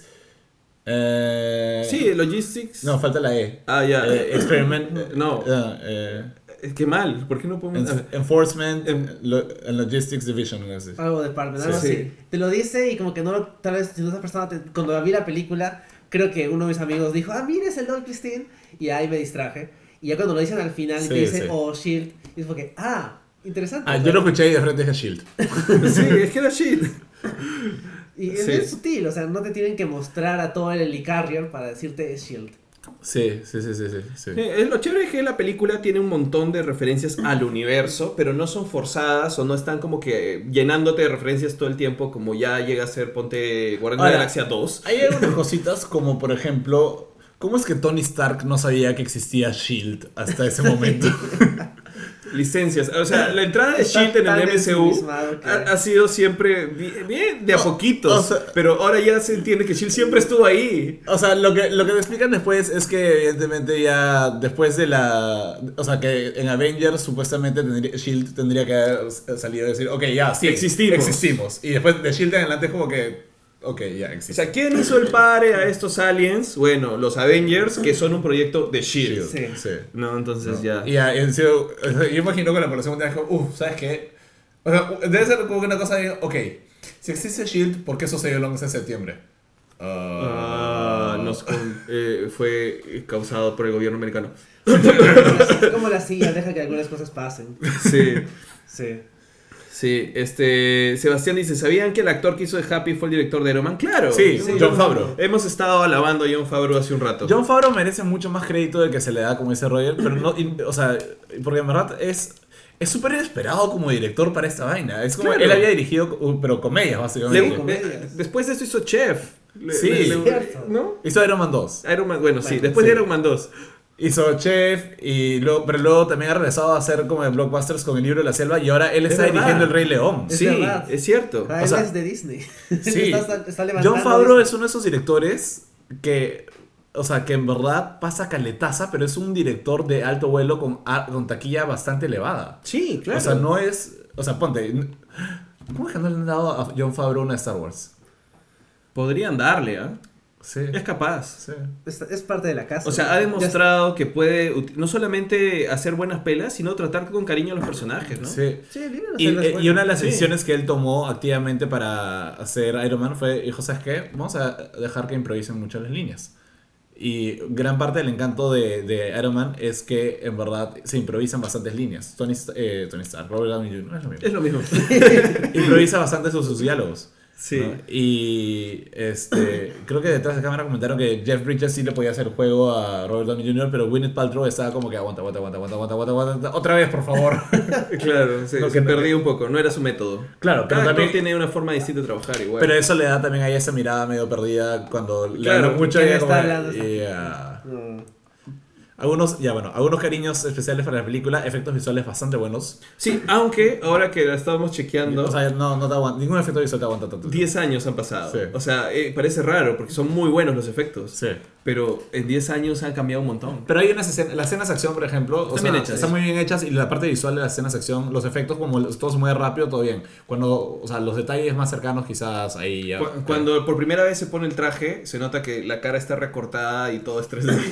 Una vez que se pone la máscara ya no, no ya es normal, ya, Sí. ya todo es 3D y ya, ya está. Después también, eh, ah, el, el robot este que tiene Tony de asistente. Esa mano. La mano. sí. La- las manos, por eso son dos. Es- Garras. ajá, esas eran bien pajas, un detalle muy, muy chévere, que de hecho le dan harto cariño a la película. Y, y en la, y en la película sale que lo inventa de adolescente. Sí, claro. Sí. Sí, y, que- y que lo amenaza con donarlo a la... A la universidad. Y todavía sigue la, la mano en Homecoming salió. Claro, lo Él estaba- lo está ayudando a mudar. Sí, sí, sí, sí. pero está mudándose. Y finalmente, este, Jarvis. Ah, Jarvis. Eh, sí. claro. Jarvis, de- que debuta desde esta película. Ajá. Para los que no sepan, Paul Bettany, es, este, por ciertas decisiones que supongo que había tomado, este, salió de una audición y, y su agente le- no, y, y alguien le dijo como, oye, ¿sabes qué? Tú ya no vas a trabajar en Hollywood, ya fuiste. Y él estaba sentado así en la calle, se sentó en la calle y dijo... hizo el código da Vinci, pues. Creo que sí, algo. O sea, y, él- eh, o sea, y lo que pasó fue que él se sentó en la calle, o sea, y él lo cuenta así, ¿no? Que él se- eh, ese día salió, se sentó en la calle y dijo, no, o sea, no sé qué hacer. O sea, no sé qué hacer con mi vida ya. Y que de pronto recibieron una llamada y le dijeron, oye, ¿quieres ser, este, eh, está saliendo esta película de Marvel? ¿Quieres ser eh, la voz de un personaje? Y él, ¿Qué chuches era habrá dicho? Dame. Dijo, ah, ya pues. Y siempre bromeaban que era demasiada buena plata para no chambear nada. Hasta que, bueno, ya lo volvieron Vision y ahora tiene que chambear de verdad. Claro. Pero sí, o sea, Iron Man salvó la carrera de Paul Bettany. Y chévere, porque Paul Bettany es un actor muy entretenido, muy Es un entretenido. buen actor. Entonces creo Corazón de que... caballero. Si, si Exacto, hacemos- sí. Es cierto, es cierto. Vamos a hacer un pequeño recuento de qué cosas introduce esta película desde ya al MCU. Y obviamente Iron Man, sale Pepper Potts. Bueno, los Iron Man y su supporting Happy. cast. Happy, Pepper. Eh, la primera aparición Jarvis. de Jarvis es básicamente como eh, quien administra su casa en Malibu. Sí, claro. Sí. ¿No? Sí. Eh, bueno, la garrita. Básicamente Siri. básicamente. Colson. Colson, Colson, Shield. Colson y Shield, Shield. eh, Samuel L. Jackson. Y sobre todo eso, que no hemos dicho nada Sí. de Sam Jackson, que es... Creo que es, lo estamos agarrando para el final. Sí, porque yo me acuerdo cuando salió, no vi la película cuando salió, pero lo primero que vi fue como que todo el mundo decía como que, wow. O sea, Claro, todo el mundo hablaba de. a- O sea, a mí. Yo, no, yo, no, yo la vi tarde, pero todo el mundo hablaba. Hay una escena post créditos que está tiseando Avengers. O sea, es la primera vez que una escena por créditos hace tanta bulla, porque Sí. ya habían habido escenas Sí, por créditos. claro. Es más, hay una escena post créditos muy mala en X-Men 3, que nadie se acuerda. Cuando Javier, Javier está vivo. Ah, que sí, sí, sí. otro tipo. Sí, sí, sí. Que era su hermano gemelo. Sí, que no sé qué vainas. De hecho, dato curioso, el profesor Javier tenía una hermana gemela, que es una villana de X-Men. Ah, sí. Y que Javier la, la mata en útero. Sí. Via- su conciencia viaja al pasado. No, Javier en útero percibe la maldad de su hermana gemela y la mata en el útero siendo un bebé. Y Minority Report, más o menos. Eh, no, es... La mata antes de que cometa nada, ni había nacido, ya la mató. No, es que percibía una maldad, una maldad muy oscura, o sea, como que era una villana así. Pero no le dio oportunidad de No, matar. no, no. Dijo la mata. Javier es uno de los personajes más llenos de pecados que hay Sí, en Marvel. y es lo- para mí es lo único que lo hace un personaje muy interesante. Sí. Pero bueno, regresando a... Bueno, eh, Samuel L. Jackson y bueno, Christine Everhart digo que es importante. Y, Sí. y ha vuelto y eh, de alguna forma hace la campaña transmedia. del- Sí, de se la- volvió Sí, más sí, una, O sea, su personaje se volvió una herramienta transmediática. Debería salir en el Daily Bugle cuando salga el Daily Bugle. Debería haber un Daily Bugle. Deberían despedirla del. NH, no sé qué cosa. Y No, W... WHK. Word, no sé qué cosa, ¿no? Sí. War News. Que sa- sale, siempre, siempre hay guiños, en todo Marvel hay guiños a, a, A ese canal. a ese canal, incluso en Netflix. Este, pero Christine Everhart y qué más, este... Bueno, y. Ella es la nueva Christine. Ella no ella no era Christine. Y, y digamos, toda, todo el mitos hacia el pasado de Iron Man, ¿no? Sale Ah. otro Howard Stark que nunca lo volvieron a poner, Ah, sí. ¿no? Sí, ¿quién sale ahí? Es, otro Es una foto, es una foto genérica que sale sí. ahí con este Geoff Bridges. Sí, sale. Con Otro Roddy también. Dato curioso, Terrence Howard fue el actor mejor pagado de esa película. ¿Por qué? por, por pocas escenas. Sí. Pero bueno. Es eh, que él, bueno, él había ganado un Oscar unos años antes. Como 10 años antes. Y algo más, algo más, la gente que nos está escuchando quiere saber algo más o comentar algo más sobre algo más. Iron Antes de Man. que Otro dato curioso, Samuel L. Jackson es este. El, eh, o sea, el, el- el personaje de Ultimate de Samuel L. Jackson está modelado por Samuel L. Jackson. Es cierto. Sí, o sea, lo dibujaron pensando Perdón, en Nick Fury. en- Nick Fury en, Sí, perdón, en el universo Ultimate. Jackson. Casi lo mismo. Claro, Nick Fury en el universo Ultimate es Samuel L. Jackson. claro, y dato curioso, el anterior actor que hizo de Nick Fury antes fue... David Hasselhoff. Sí. Exacto. Que ahora es el papá de. de No, no es el papá de Peter Quill, pero es, su, es, es, es el mismo en el Sí, no, MCU. claro. Sí. Es el mismo en el MCU. Creo que podemos pasar a hablar del de, del increíble Hulk. eh, y si algo recordamos o alguien comenta algo sobre Iron Estamos Man, haciendo los saltos regresar. todo el rato, igual. Sí. Sí. Bueno, Hulk introduce a Hulk con Ah. Edward Norton. Ah, Edward Norton me parecía un banner bastante bueno. O sea, Edward Norton es un buen actor, pero sé que es un actor difícil. Sí. Entonces no me sorprendió cuando dijeron, bueno, este, Edward Norton se ha ido de Avengers, ahora vamos a buscar un reemplazo y luego anunciaron a Ruffalo, que de hecho es muy bueno como... como Es mejor, creo. Sí, yo y le- además Mark Ruffalo le da esta cualidad medio, medio así timidona a Banner que Edward Norton no tenía mucho. Edward No. Norton es más intenso. Sí. Sí, o sea, Edward Norton bien puede venir y te puede pegar siendo Edward Norton. Estoy seguro que lo ha hecho. No, pero a Mark Ruffalo lo ves y lo ves como que tímido, bonachón. Tú dices, no me pe yo le pego. Le dices, no sé, yo- ya, ya entre dos le sacamos, ¿no? Digamos. Pero porque no crees, o sea, que realmente es una persona agresiva. En Sí. cambio, Edward Norton sí parece una persona agresiva. Entonces le da ese American History X. Sí. Claro. Entonces, ese, ese, ese elemento creo que interesante lo aporta Ruffalo, pero no hace que su banner no sea interesante. O sea, de hecho, me gustó mucho más esta película que la de Ang Lee. Bueno, Eric van a... No, no, no, Eh. no pasa nada. A ver, ¿de dónde, ¿de dónde viene Edward Norton? Edward Norton venía de películas como American History X y Divinas Tentaciones, una película que hizo con Ben Stiller en la que él es un cura, Ah, Ben Stiller sí, es un, un rabino y se enamoran ambos de Jenna Elfman. Sí. Es, es final, Dharma alguno- en Dharma y Greg. ¿Alguno de ellos se queda con ella? Sí, eh, Ben Stiller, porque él es un cura. Ah. Claro. La tenía más difícil. Sí, Sí. Pero, pero esa película es divertida. Eh, Me, me gustó que esta película, como mencionaste hace un rato, no sea una historia de origen. O sea, creo que muchas de las cosas insufribles de la anterior era que había una hora de historia de origen, hasta más. además, la historia de Hulk son las historias muy conocidas. Todo el mundo la No conoce. necesitas mucho detalle. Fueron muy inte- inteligentes en hacer este especie de, de opening que Sí. juntan varias imágenes que te resumen de dónde salió Hulk Ajá. y además hace un espejo a la serie que había justamente Sí. del increíble Hulk con David Banner, no Bruce Banner. Que luego establecen que el nombre completo de Bruce Banner es Bruce David Banner. Sí. Y hacen que de pronto uno pueda entrar más rápido en la historia y ya te ubiquen a Hulk en un ambiente hostil y ya escapando. Eso es chévere. Una cosa que siempre me Saludos a pareció. nuestros fans brasileños a los que acabas de llamar hostiles. No, no, lo decía porque lo está persiguiendo el gobierno. Sí, sí, sí. O sea, no, no, no. Bueno, está viendo las favelas. No es que las favelas sean precisamente la ciudad de Dios. Oh, Oh, sí. sí. Pero es interesante que empiece la historia fuera de Estados Unidos. Sí. Eso, es, eso ya es bastante interesante. Sí. Y de hecho, es- eh, tiene eh, sentido con Avengers, que empieza Hulk en la India. Es cierto, También. claro, que está siempre viajando y siempre, eh, como en la serie, viajando. Es cierto. White people. Sí. Este. De hecho, también en la película utilizan un momento el. Sí, cuando va la Sí. canción triste. Ah, no, pero no, estoy cantando otra canción. Pero Sí, sí, eso es otra. el tema de... Eh, el tema de la serie. Eh, lo, que, lo que es chévere además es que de pronto te muestran a un Hulk que puede querer estar pasando como que desapercibido, pero no puede evitar eh, ayudar a, la- a las personas, ¿no? O sea, tiene Sí. esta cosa de que, ay, que eh, veo el abuso y quiero meterme, pero no debo. Entonces, entonces, de puede demorar, tú, ya, ya conociendo más a Edward Norton, de repente te puedes demorar en darte cuenta de que es una buena persona. Ahora, Pero sí te, lo, sí te lo hacen creer en la película. más- o sea, que Edward Norton tiene esta reputación de que él siempre como que cuando le da un papel o algo, él lo primero que hace es como que coge el guion y reescribe todas sus líneas. Ah, hay todo un mito sobre esta película. Claro. Dicen que él ha reescrito la película Sí, entera. no, y, y es más, creo que tiene crédito de, de guion. por- Claro que sí. Y la cosa es que cuando está en Birdman, su personaje lo que hace todo el rato es coge el guion y lo está reescribiendo todo el rato. Su personaje es Edward Norton. Claro. Es él. Su personaje es él haciendo de él. Es que esa película casi todos son ellos haciendo de ellos. Sí, entonces probablemente quiero- si, si todo es tan realista en Birdman, quiero imaginar que, hay, que eh, de- eh, detrás de cámaras de Hulk hubo un momento en que Edward Norton en calzoncillos estaba peleando con Con. Tim Roth. con Tim Roth en calzoncillos.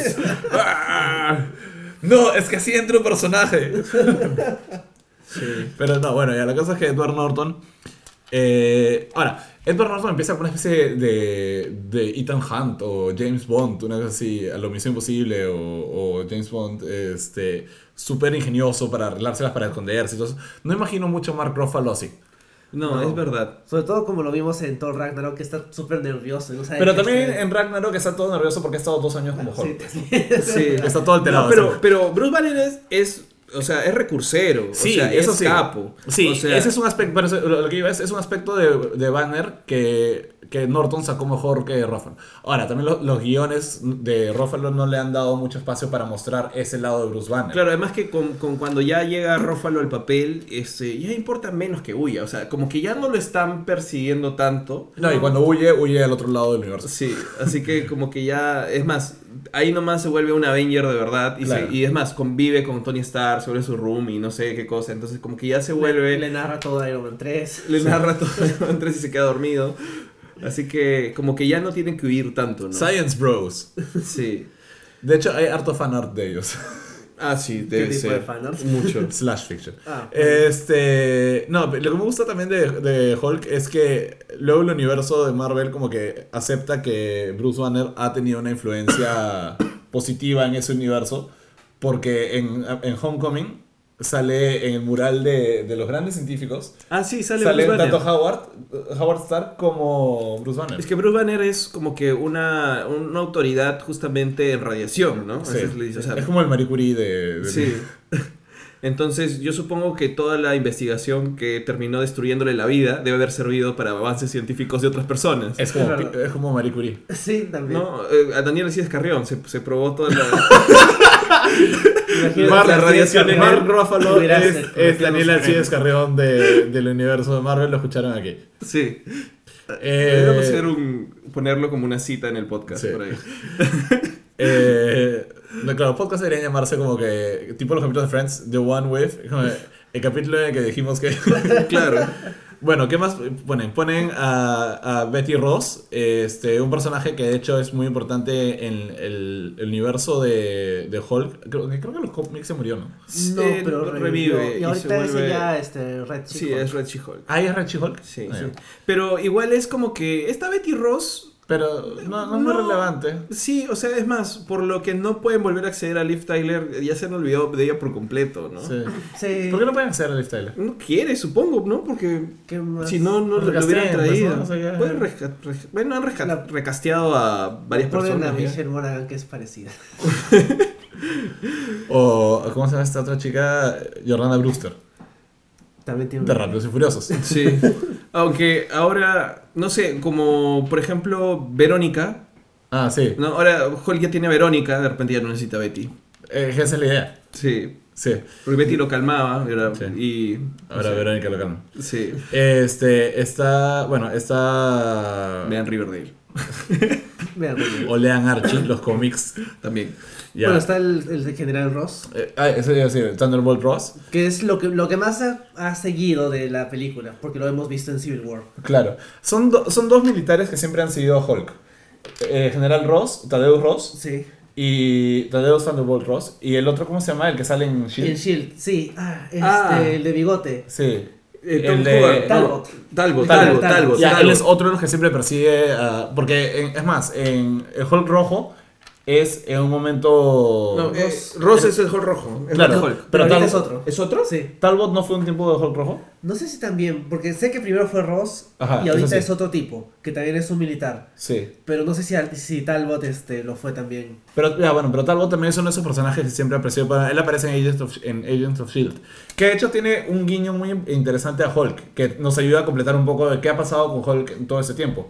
Y es que... es Ah, cua- cuando encierran a. a Cuando Daisy. encierran a Daisy en esta cabaña protectora, este, que era la cabaña donde, donde Nick Fury había enseñado, encerrado a Hulk para que pueda tranquilizarse.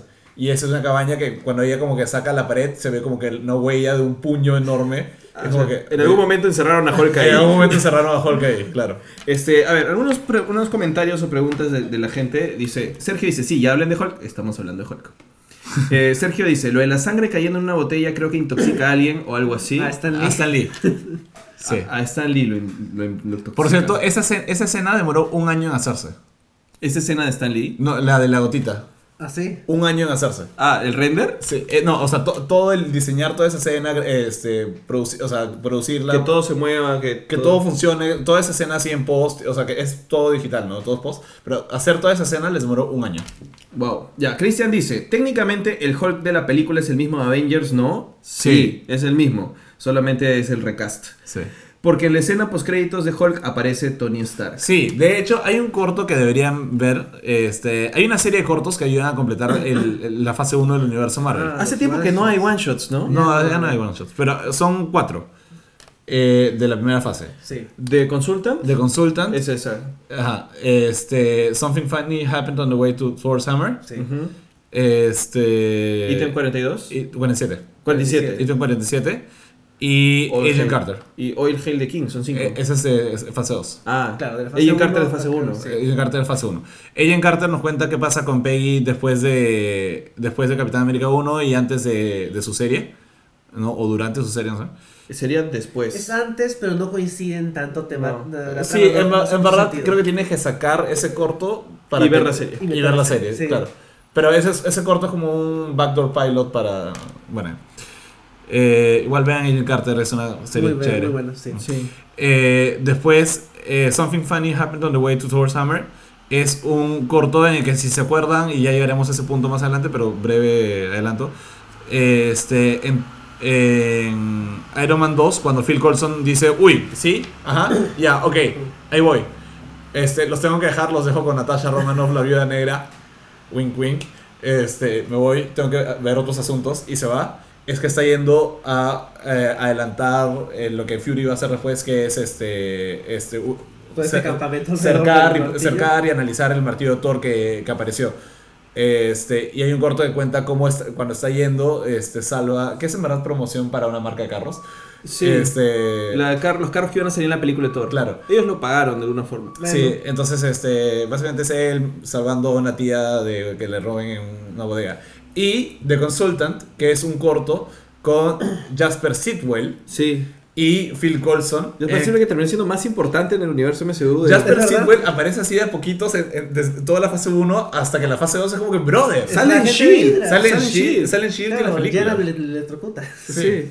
Este. Ah, este. Están ellos dos hablando y están hablando eh, que. Eh, ¿Cómo hacen para sacarse a Ross de encima? Porque Claro, quiere entrar a la eh, Avengers eh, Initiative. Ajá, tienen la Avengers Initiative que está como que ya está puesta en marcha, que a- al momento es solo Iron Man, Sí. ¿no? Y probablemente eh, eh, Natasha y Hawkeye, ¿no? Pero eso no lo sabemos todavía. Ujú. Pero lo que sabemos es que... eh, lo que sabemos es, es que ellos dos están hablando porque ya sucedió Hulk. Y, y Ross quiere entrar con Abominación. Con la Abominación, Ro- sí. eh, Claro, eh, o sea, y la escena post créditos de, de Hulk es Tony Stark yendo a hablar con, con el general Ross y le dice, me he enterado que tienes un problema, wink wink, y ahí termina. Y te voy a hablar de la Avengers Initiative, Initiative. ajá. Ajá. Y wink wink, ahí termina. Y es como que tú dices, ah, ya, o sea, lo que le va a decir es algo con Avengers, pero no sabemos muy bien qué. Y realmente medio que le hicieron, creo que sin pensar qué le estaba diciendo. Yo creo que el corte es una forma de corregir ese error. Sí, ¿ah? porque no tiene mucho sentido qué le está diciendo. Si Solo no- era para meter a Tony Stark ahí Claro. y decir, Claro, para que la gente "Oh, diga, salió- están conectadas. Claro, porque no es que no es que Ton- no es que eh, Tadeusz Ross tenga a Hulk como para decirle No. suelta, no. Pero, y ahí viene el otro, ¿no? Y es que Ross, o sea, Ross al parecer ha estado presionando a Fury para meter a, A la Abominación a la iniciativa de Avengers. Y Fury, le- y Fury no quiere. Entonces le carga a Coulson y a Jasper Sitwell a que, se, a que, o Que sea, lo rechace. que lo rechazan de alguna forma. Y ellos dicen, bueno, no, o sea, si vamos y le decimos que no lo queremos, él nos va a hacer la vida imposible desde el ejército. ¿Cómo hacemos? Y ahí es donde dicen, eh, se les ocurre, y si mandamos un patsy, y, ¿qué es un patsy? Un patsy es, eh, y lo explican ahí, ¿no? Es una persona que, o sea, mandas con una misión sabiendo que va a fracasar. Claro. Entonces mandan a Tony Stark para que convenza a- al general Ross de que les suelte a Abominación a ellos. Y el general Ross detesta tan, o sea, se harta tanto Tony Stark tan rápido y se mechan tan rápido Destruyen el bar. que Tony Stark compra el bar y lo destruye ahí mismo para joder a Ross. Y, Y, se- y así se liberan. y de- así se liberan de Abominación, que asumimos está metido en una jaula en medio del Polo Norte. O se lo llevó Hydra. Se lo llevó Para mí Hydra. siempre ha sido bien falta dónde está Abominación, porque Hydra tiene... Yo creo que Hydra de repente, la única razón por la cual no, no ha reaparecido Abominación es porque Hydra lo- este, fácil no, no saben cómo controlarlo. Claro, y por eso sigue encerrado, porque si lo sueltan eh, no les conviene ni siquiera a ellos. Sí, o de repente no llegaron a soltarlo, porque lo que sabemos también es que en la serie como que... Se escapan varios villanos. Se escapan varios villanos, pero ellos también logran atrapar eh, o logran detener a varios. Sí. Claro, además que Abominación tiene que tener una, una prisión muy, muy especial. O sea, Sí. literal, el único que lo puede parar es Hulk. Claro. Sí. Sí. Creo que Abominación. Thor podría ser. De hecho, bien. de esta película lo malo es que hay muchas cosas que no se pueden usar. Y por ejemplo, Abominación es un- uno de esos cabos sueltos. El otro es el líder que también sale. Y Claro, Sí, por, por el- aquí lo mencionaban. Por ejemplo, Sergio dice, azul y verde eran los nicknames que usaban para contactarse con el doctor que lo ayuda, que en realidad es el doctor que El se doctor es convierte el en el líder. líder. Es el líder, claro. Que el líder es otro villano clásico de Hulk, que es este brother con un cerebro así grande, grande, grande, grande, que parece este pata que también sale en... en Cabeza de cono, los cabezas de cono. Cabezas de cono de Night Ah, que el de linterna Ah, verde, sí. este, este, el villano este de su estudio de origen. Sí, bueno, eh, ¿Cómo se llama? es- es- tipo X, Sí. Skarsgård. El que hacía Scarger, sí. Sí, Es otro del clan Skarsgård, que todos saben cine. Todos. Son como Eh. seis hermanos.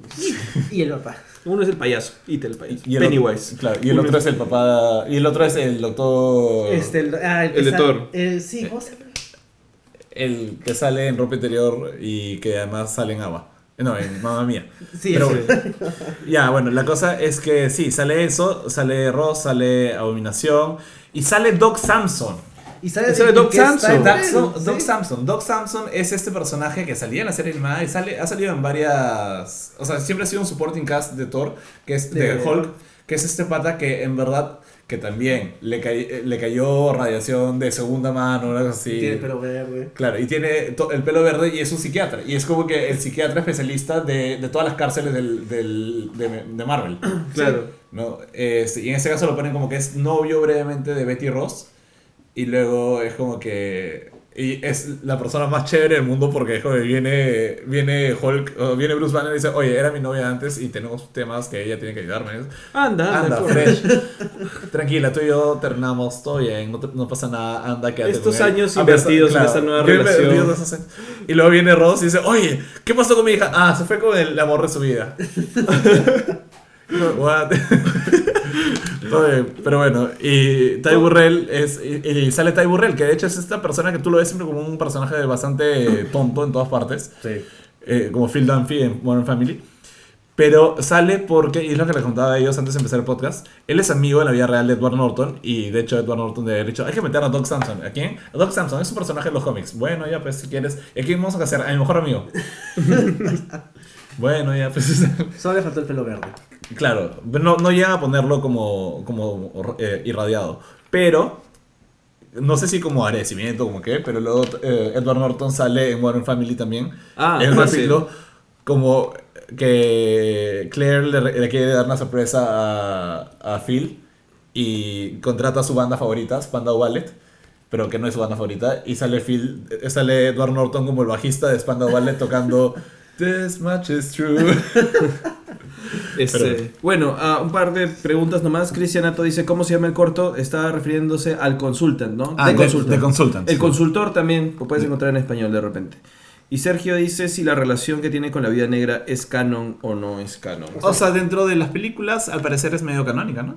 Sí, o sea, están en las películas. Sí, esa es la película. Pero si te refieres al cómic, eh, creo que no han tenido algún tipo de relación. seis, la relación importante de la Viuda Negra es con Bucky. Claro. Con, bueno, a- en verdad ha tenido relaciones con varios. eh. Con Claro, Capitán pero su América también. Pero digamos, la, la más, la más recordada en los últimos también. años actuales con Bucky. Ah, bueno, yo no, es no, leído los últimos años. Eh, y Bruce Banner siempre ha estado con, con Betty, pues, ¿no? Ah, pero también No. con, con su esposa. De Planet Hulk. de Planet Hulk. sacar, sí. Esa me pareció una relación más baja para Hulk porque era una relación en la que Hulk, en la que Bruce Banner podía ser Hulk y podía ser Bruce Banner y en todo caso esta- era un Hulk en control y eso me parecía chévere. Sí, o sea, Eh, ahora no sé si le van a, van a seguir con lo de la viuda negra o no. O. No, sé, bueno, los dos no. Ahorita Hulk ya está vivo. La Viuda Negra es la que está muerta. Pero ya la van a revivir. ¿En los En cómics? los cómics. Spoiler. Todo- O sea, como consecuencia Secret Empire, pero todos vuelven. Sí. Eh, entonces, eh, no sé, algo, Sí, cada vez que muere mi jueguito revive de un rato. al- algo, algo más que, que quieran comentar, de repente algún comentario. Dato curioso sobre Hulk, el director de Hulk es Louis Leterrier. Louis Leterrier. Y cuando grabaron Hulk, una de las decisiones que él tomó es que iba a ser una película verde. Entonces todos los sets fueron construidos con madera recolectada localmente. Ah, verde sentido Ajá. ecológico. Sí, dijeron Hulk es un personaje verde, vamos a una película verde. Trataban de imprimir la menor cantidad de papel posible, todo lo trataban de hacer con tablets. eh, y todo el papel era reciclado, eh, trataban de comprar todo localmente. Eso creo que debe haberles costado plata, bastante. Pero sí, fue, o sea, y lograron un certificado de película ecológica. Ah, Sí. interesante. Este, algo que la de Ang Lee no creo que haya logrado porque la de Ang Lee Hulk mata a dos poodles gigantes. Sí, tres, tres pudes. Tres poodles gigantes y además contratan a Nick Nolte, que es como... Mm. Es del norte. Nick Nolte. Bueno, Y bueno, ¿qué más? eh, creo que las preguntas que te deja la película son justamente dónde está Abominación, si Betty Ross va a salir en algún momento que no creo. eh, y es básicamente si es que van a volver a usar ese tipo de cosas. Ahora, la mitad de la película sucede en Harlem, ¿no? En Harlem, sí. Harlem. Bueno, el, el tercer acto. El tercer acto, cuando se pelean eh, Abominación y Hulk. Sí. Pero cuando él sale de, de esta universidad, era en una universidad en Nueva York. Nueva York. En Manhattan. sí. Y de ahí se, se van a Harlem y empiezan a, a mechar. No está tan lejos. Sí, Es uno de los, digamos... O sea, Harlem está en Manhattan. claro. Claro. Pero hubiera sido gracioso que en Luke Cage alguien diga, si te acuerdas esa vez que dos cosas gigantes estaban peleando. Bueno, lo me- eh, en Daredevil, este. ¿Cómo se llama? Eh, Phil Ulrich. No, Phil, ¿cómo se llama? El periodista. Es- Phil Urich. Phil Urich. Phil no, Urich. Ben Urich. Ben Ben Urich, Urich, Ben Ben Urich. Urich. Phil Urich es, es el sobrino. El sobrino, que es villano. Sí. Ben Urich este, tiene atrás un cartel que dice. Ah, ah, sí, eh, sí, que habla de Harlem. Eh. Monster- Monsters in Harlem, una cosa Sí, así. sí. Y que él cubrió los, dos- los dos eventos: el de, Har- el, de Hulk en Harlem y el de. el, de- el Y el de- incidente. el incidente. El incidente. Ahora, vale resaltar que toda la fase 1, estamos hablando Iron Man 1, Hulk, Iron Man 2, Thor y la parte final de Capitán América sucede todo en una semana, que es el Fury. Iron Man 1 no. Iron Man 1 es un poco antes, Es, bas- es bastante antes. Son unos No. meses antes. pero no es mucho antes. Pero son unos meses antes. Porque todo esto sucede en el 2010. Alrededor del 2010. Todavía, todavía no. O sea, todavía. No, Kevin, Kevin Feige todavía ha prometido que van a soltar la, el- la cronología. Mejor que no suelten. El timeline oficial. t- Tienen que soltarlo porque hay unas cosas que suenan inconsistencia, sobre todo cuando salió Spider-Man con sus 8 años después. Sí, pero por eso lo digo, con lo de, lo de, lo de Spider-Man te hace pensar que realmente eh, Avengers sucedió como que por el 2010 por ahí. Y lo que sucede Sí, no, su- justo... lo- no sucedió en 2012, que Claro, es sí, ¿no? Pero ¿por qué? O sea, sí tiene sentido porque desde que Sí. salió la fase 1, o sea, sacando Iron Man 1 de Sí. la, la cuestión, dicen que esas películas duran solamente una semana y que es de Fury's Big Week. Claro, pero Furious Big Week es a partir de Iron Man 2. Iron Man 2, Hulk, Hulk es Hulk. Hulk, Iron Man 2, Thor, Thor. y Capitán América, Y la, última final. Ajá. Sí. O sea, eh, el Nick Fury despertó una semana y pasaron esas cuatro películas. Qué estresante. Y terminó la semana, o sea, no la semana, pero un tiempito después, con la llegada de los Chitauri. Sí. O sea, fue una cosa así muy rápida. Entonces, por eso es que todo eso está más comprimido y no es que haya sucedido a lo largo de cuatro años, No, sino claro. realmente una semana y unos meses más. Claro, Iron Man 1 sí sucede. su- su- su- tiene un, tiemp- un tiempo indefinido antes. Mesecitos antes. Sí, no, no sé cuánto realmente, pero sí es, es un poco antes. Es que a lo largo de Iron Man 1 también pasa tiempo, ¿ah? O sea, la película Sí, no todo claro. sucede en una semana, No, sucede a lo largo de ciertos meses. Mm, Es que mira, la primera parte nomás son cosas de la vida de Tony Stark. Luego se viaja a, a Irán. No, pero el viaje es el mismo, es el mismo del inicio, ¿ah? Sí, por Sí, eso. De las primeras, o sea, la- ¿Y cuánto tiempo pasa ya no sabemos? no, De- sí lo mencionan, es, es, es como un Unos, mm, un dos mes- meses de repente. Dos meses, un mes, dos meses, una cosa así. Después de eso, eh, Regresa. Regresa y es, y será una o dos semanas que está, que dura la película. Yo, yo parece para mí que es un poco más, ¿ah? O sea, siento que hay más, más, este, más elipsis de tiempo durante la segunda parte de la película. Porque declara, pasa, se pasa tiempo encerrado en su sótano, le dice, oye, te has pasado mucho tiempo en tu sótano, no sales y la junta te quiere votar, vuelve a salir. Ya, no bueno, se será va". un mes más. Probablemente digamos Ya. que todo puede suceder a lo largo de cuatro meses máximo. Yo no le haría tanto, yo le haría hasta tres meses. Después Ya. viene de ahí hasta Iron Man 2. Sí pasa, ahí creo que sí pasan al menos medio año. Entonces podría haber pasado a no más de un año antes. de- Todo, Que todo suceda en un año. sí. Ajá. Y luego, este, es una semana. Sí. y luego, fácil, menos de un mes y ya llegan los Chitauri. O sea, es una cosa así. Por eso no, creo que hasta el final de Avengers de repente Ajá. debe haber sido un año. una cosa así. Claro. Desde que, desde que Desde- secuestran a Tony. todo. Entonces estamos hablando de que Iron Man, Hulk, Iron Man 2, eh, Thor, Capitán América y Avengers, o sea, seis Es- películas, pueden haber sido en un mismo año. Sí. Sí, claro, es, es así de rápido. Ajá. Por eso es que encaja la cronología con Spider-Man Homecoming, pues. Sí, y Iron Man 3 sucede el mismo también, más o menos. Sí, porque es básicamente Porque Tony todo el estrés postraumático. Exacto. Claro. Entonces, sí. Sí. Entonces, eh, no sé si los hemos confundido un poco más o no a la gente que todavía nos está escuchando. Pregunta Sergio, ¿se supone que en Thor Ragnarok el Hulk es el bannerless? No, O sea, Banner no. está adentro. Claro, Banner está adentro, pero está, ya no está en control. Exacto. Ujú. O sea, él, él lo explica de, de una forma muy clara, ¿no? Él siempre había sentido que cuando él se volvía Hulk, él y Hulk cada uno controlaba, era como un timón donde cada uno tenía una mano en el timón. Y en este ca- caso ya había llegado al punto en que él sentía que Hulk estaba manejando y él estaba simplemente en el- eh, amarrado a la maletera. Bueno, este, no sé si vamos terminando ya de repente con, con Hulk. ¿Hay algo más que decir? ¿Algo más? Ah. Dato curioso, Louis Leterrier dirigió Furia Titanes. Ah, sí. Sí, y, Otra vez gente peleando sí. grande. ¿Y sabes por qué, Furia- por qué los dioses en Furia de Titanes tienen armaduras? Porque tienen que pelear con algo para no estar calatos. Porque Louis Leterrier era fanático de los Caballeros Zodiaco. Ah, ¿Ah, sí? ah. Ah, eso es Sí. interesante. Quería darle armaduras de los dioses. Ajá. Qué Interesante. Sí. Por eso sale. Obi- eh, Qui-Gon Jinn, este, Russell Gould, ¿cómo se llama? Este, Liam. Neeson. Liam Neeson. Este, sale con, con su traje así, con su barba y su armadura de Dios. Bueno, creo que para, digamos, ir terminando y de repente ir comentando algunas noticias mientras la gente comenta, sorteemos los, los, las entradas para la van premier de Maze Runner, La Cura Mortal. Si quieren participar en el sorteo, simplemente dejen su nombre, pues, ¿no? Acá. Digan, Sí. yo quiero mi entrada y Y entre está. la gente que diga, yo quiero mi entrada, les regalamos entrada. Literalmente es tan fácil como que ahorita digan, yo quiero mi entrada. Sí, digan, pongan en un comentario, quiero mi entrada y les explicamos cómo recogerla. Dile ahora, eh, la fecha y la hora. Ah, ya. eh, este de acá, esta entrada para Maze Runner, La Cura Mortal, es la van premier el vein- miércoles 24 de enero, o sea, este miércoles, a las 8 pm en el Cinemark Jockey Plaza. Esta entrada les da opción justamente a, un, a dos combos y es una invitación doble. Mira, el primer ganador de nuestra entrada ya comentó. es Cristian Ato. Cristian Ato, tienes tu entrada de Maze Runner, La Cura Mortal. El segundo ganador es Sergio Luis Arcentales Dávila. Perfecto. Ya Ya, segunda entrada eh, ganada. Y la tercera entrada es. De Para- Sebastián Carrillo Cortés, que es la tercera entrada, ya están tres, nos quedan algunas todavía, así que aún pueden ¿Nos seguir quedan comentando. Nos queda, nos queda una, nos queda una, Una, si es que alguien una. más quiere, si no la vamos a dar a, a otra persona que también pueda concursar.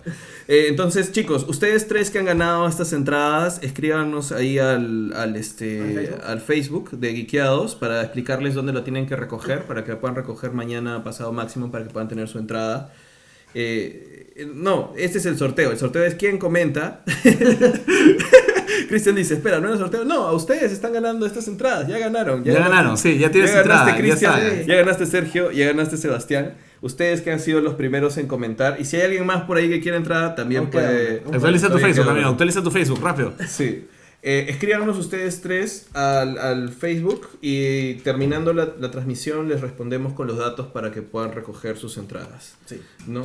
Eh, pa- como para ir terminando, queríamos comentar algunas noticias de la semana, ¿no? Ah, algo sobre Iron Man.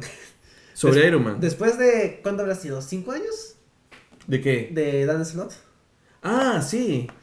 Dan cierto, Slott pues. es conocido porque es un escritor de cómics. Es bastante bueno, pero ya tenía mucho tiempo escribiendo Amazing Spider-Man. Ya hasta cierto punto cansaba para muchos, incluido yo. Y esta semana anunciaron de que estaba pasando de trabajar en Amazing Spider-Man y trabajar en Iron Man. Lo cual es interesante porque yo pensaba que a él no lo iban a sacar de Amazing Spider-Man. Sí, y lo que tú me dijiste fue muy chistoso, que es como que Dan Slott había estado escribiendo por mucho tiempo a Peter como si fuera Iron Man. Y es como que, ya, dale Iron Man, pues tanto que quiere. Y la otra noticia importante es de que finalmente Superman otra vez tiene el calzoncillo encima del pantalón. Es lo Bueno, todavía no, en abril. Ya, pero- ya, está anunciado. Pero César, nuestro amigo que es súper fan de Superman, ya le está agradeciendo a Bendis porque es su primera buena acción en DC. Claro, sí, Yo, yo también soy feliz por eso, de hecho. Bendis O sea, va, va a comenzar a escribir Superman, que, y es por eso que se le agradece a él lo del pantalón. Sí, eh, alguien una vez comentó en los cómics, eh, justo, eh, estaba leyendo un cómic la otra vez donde alguien hablaba de como que por qué Superman ya no tenía los calzoncillos rojos y daba una respuesta, pero no me acuerdo cuál era. Era- creo que era a, me- a- a medida que Superman se iba volviendo como más villanesco. Ah, creo que en Injustice. Así. Mencionan por ahí que a medida que Superman se va volviendo más villano, Pierde su identidad, que esté en sus y calzoncillos. va, va- va perdiendo los calzoncillos rojos. Es una buena explicación. Me gusta esa explicación. Sí, Claro que no es muy favorable con el resto de los otros Superman buenos que no tienen los calzoncillos encima. Pero bueno, O sea, es de, en Injustice nomás. de hecho, o sea, la gente especulaba mucho que iba a ser Bendis ahora que estaba en DC. Y que pasa a Superman es interesante.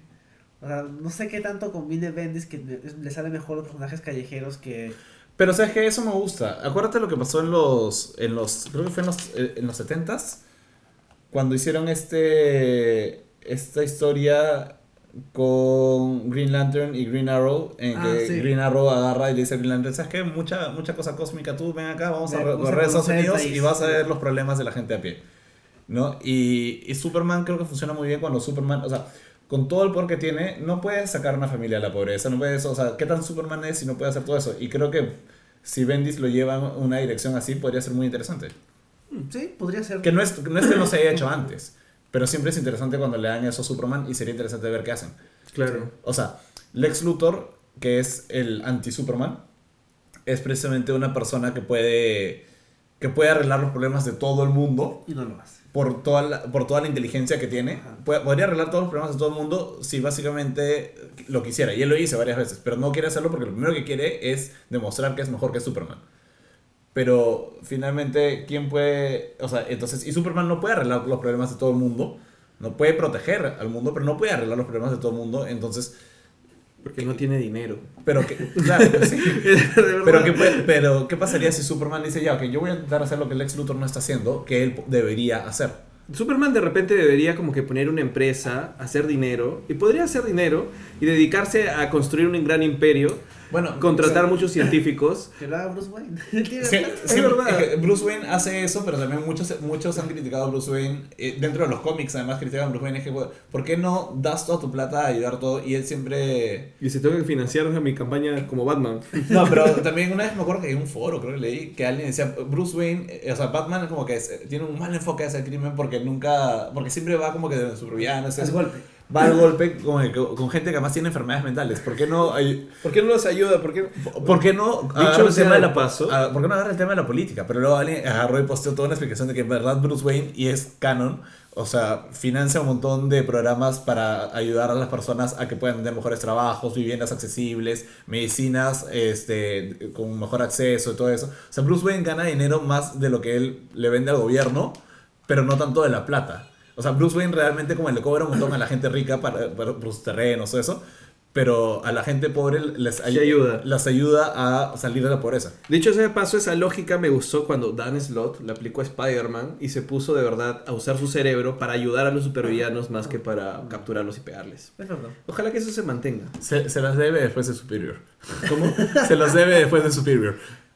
Ahora, Superior Iron Man. Este, el, el Iron Monger del cuerpo de Thor. ¿Qué hará Slott? No lo tengo yo. No Fácil la armadura toma control de él. Puede ser. Creo que hay una historia de Sí. que la armadura se pelea con Tony. Hay una historia en la que la armadura se enamora de Tony. Esa, sí, esa. sí. Que lo secuestra y lo lleva a una isla. Ya, what?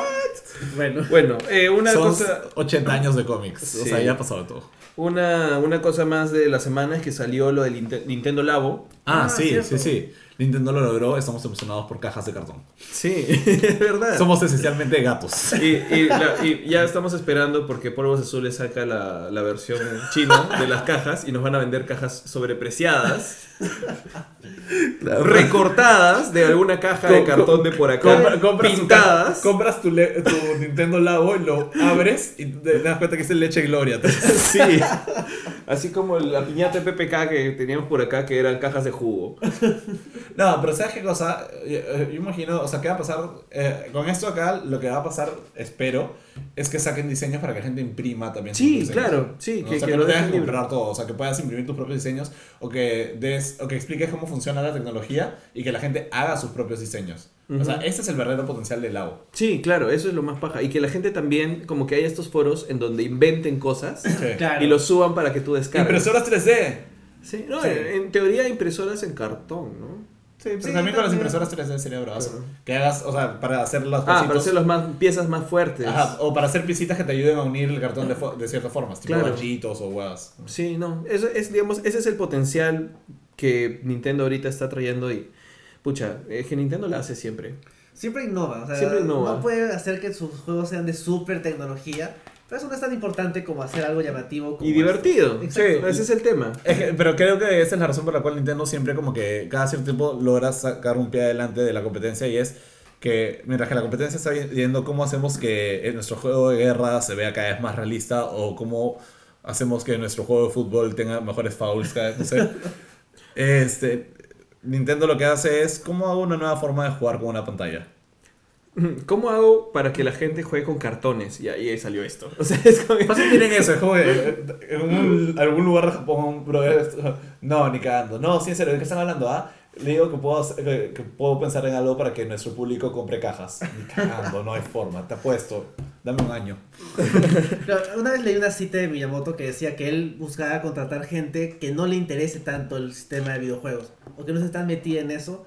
Porque la gente que juega videojuegos siempre piensa lo mismo. Claro. Pero si trae a alguien que ha jugado una vez de vez en cuando. Tiene que pensar fuera de la caja. Ajá. Ah. Tal vez alguien vino, le dijo que pensar fuera de la caja. Pero con cajas. Y como que, ah, Cajas, cajas. todo el mundo decía fuera de la caja, pero la respuesta estaba dentro de la caja.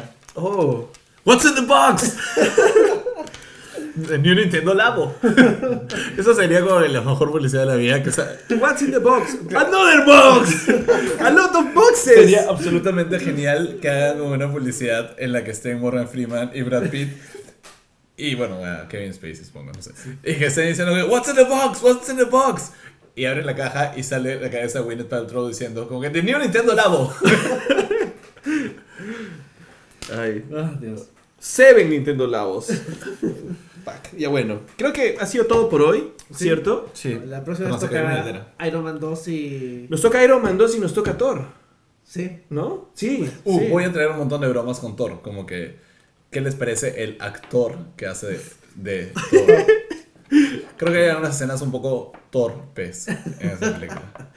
Varios. Pero al final fue un torpedo para lanzar la carrera de Chris Hemsworth. Sí, pues, es un torpedo. mejor Chris. Sí, es en verdad. Ah, no tengo más. Yeah. Bueno, si quieren acompañarnos, en dos semanas volvemos, vean nuevamente Iron Man 2, vean nuevamente Thor para poder comentarla con nosotros. Y bueno, ¿no? Traemos igual noticias, comentamos algunas cosas de la semana. En verano es un poco bajo el tema de las noticias, pero cualquier cosa importante, relevante, la, la vamos comentando. Sí, no se olviden que se viene Black Panther. Sí, Sí. eso. Sí, febrero. Tortas, dicen acá. Como traeremos eso. para- Comeremos torta. No Podemos sé. comer tortas. De jamón. Este, no sé, en verdad voy a hablar con mi instructor para que me diga cómo hacer mejores bromas Ok. Eh, acá la- Pero sí Raptor. Ya, perdón. Sam- Samuel, ¿de verdad quieres entrada? Porque hay una última. Si quieres, te la doy a ti. Pero tienes que poner yo quiero, yo quiero dos Yo- veces. Yo quiero mi entrada, te dejo poner. Tienes que poner yo quiero mi entrada. E- Esta sería para ti si la dices, ¿ah? ¿Dices o no? Ha puesto chao. De repente se fue. No sé, pero está comentando Samuel. Bueno, mientras nos despedimos, tiene solamente hasta que nos vayamos para coger esta entrada o fue. Eh, acuérdense de seguirnos en nuestras redes sociales. Estamos, bueno, casi todas. Estamos en, en Facebook, como lo están escuchando ahorita. En Twitter, en Instagram. Tenemos todos los podcasts en SoundCloud. ¿Qué más tenemos? Estamos en iTunes como Geekeos Podcast, en ¿Es la verdad? página web en geekeos.com, Twitter, Instagram, Facebook y creo que eso es todo. Samuel quiere hablar de todo. Ah, ya, no quiere su entrada, quiere hablar de Thor. Ya, Ah, ya. Entonces- nos vemos en dos semanas. Con- conéctate para hablar de Thor. Este, para tener un- una conversación. Ah, maldita. Ya, entonces, eh, vamos entonces hasta la próxima semana. Nos vemos, pues, gente.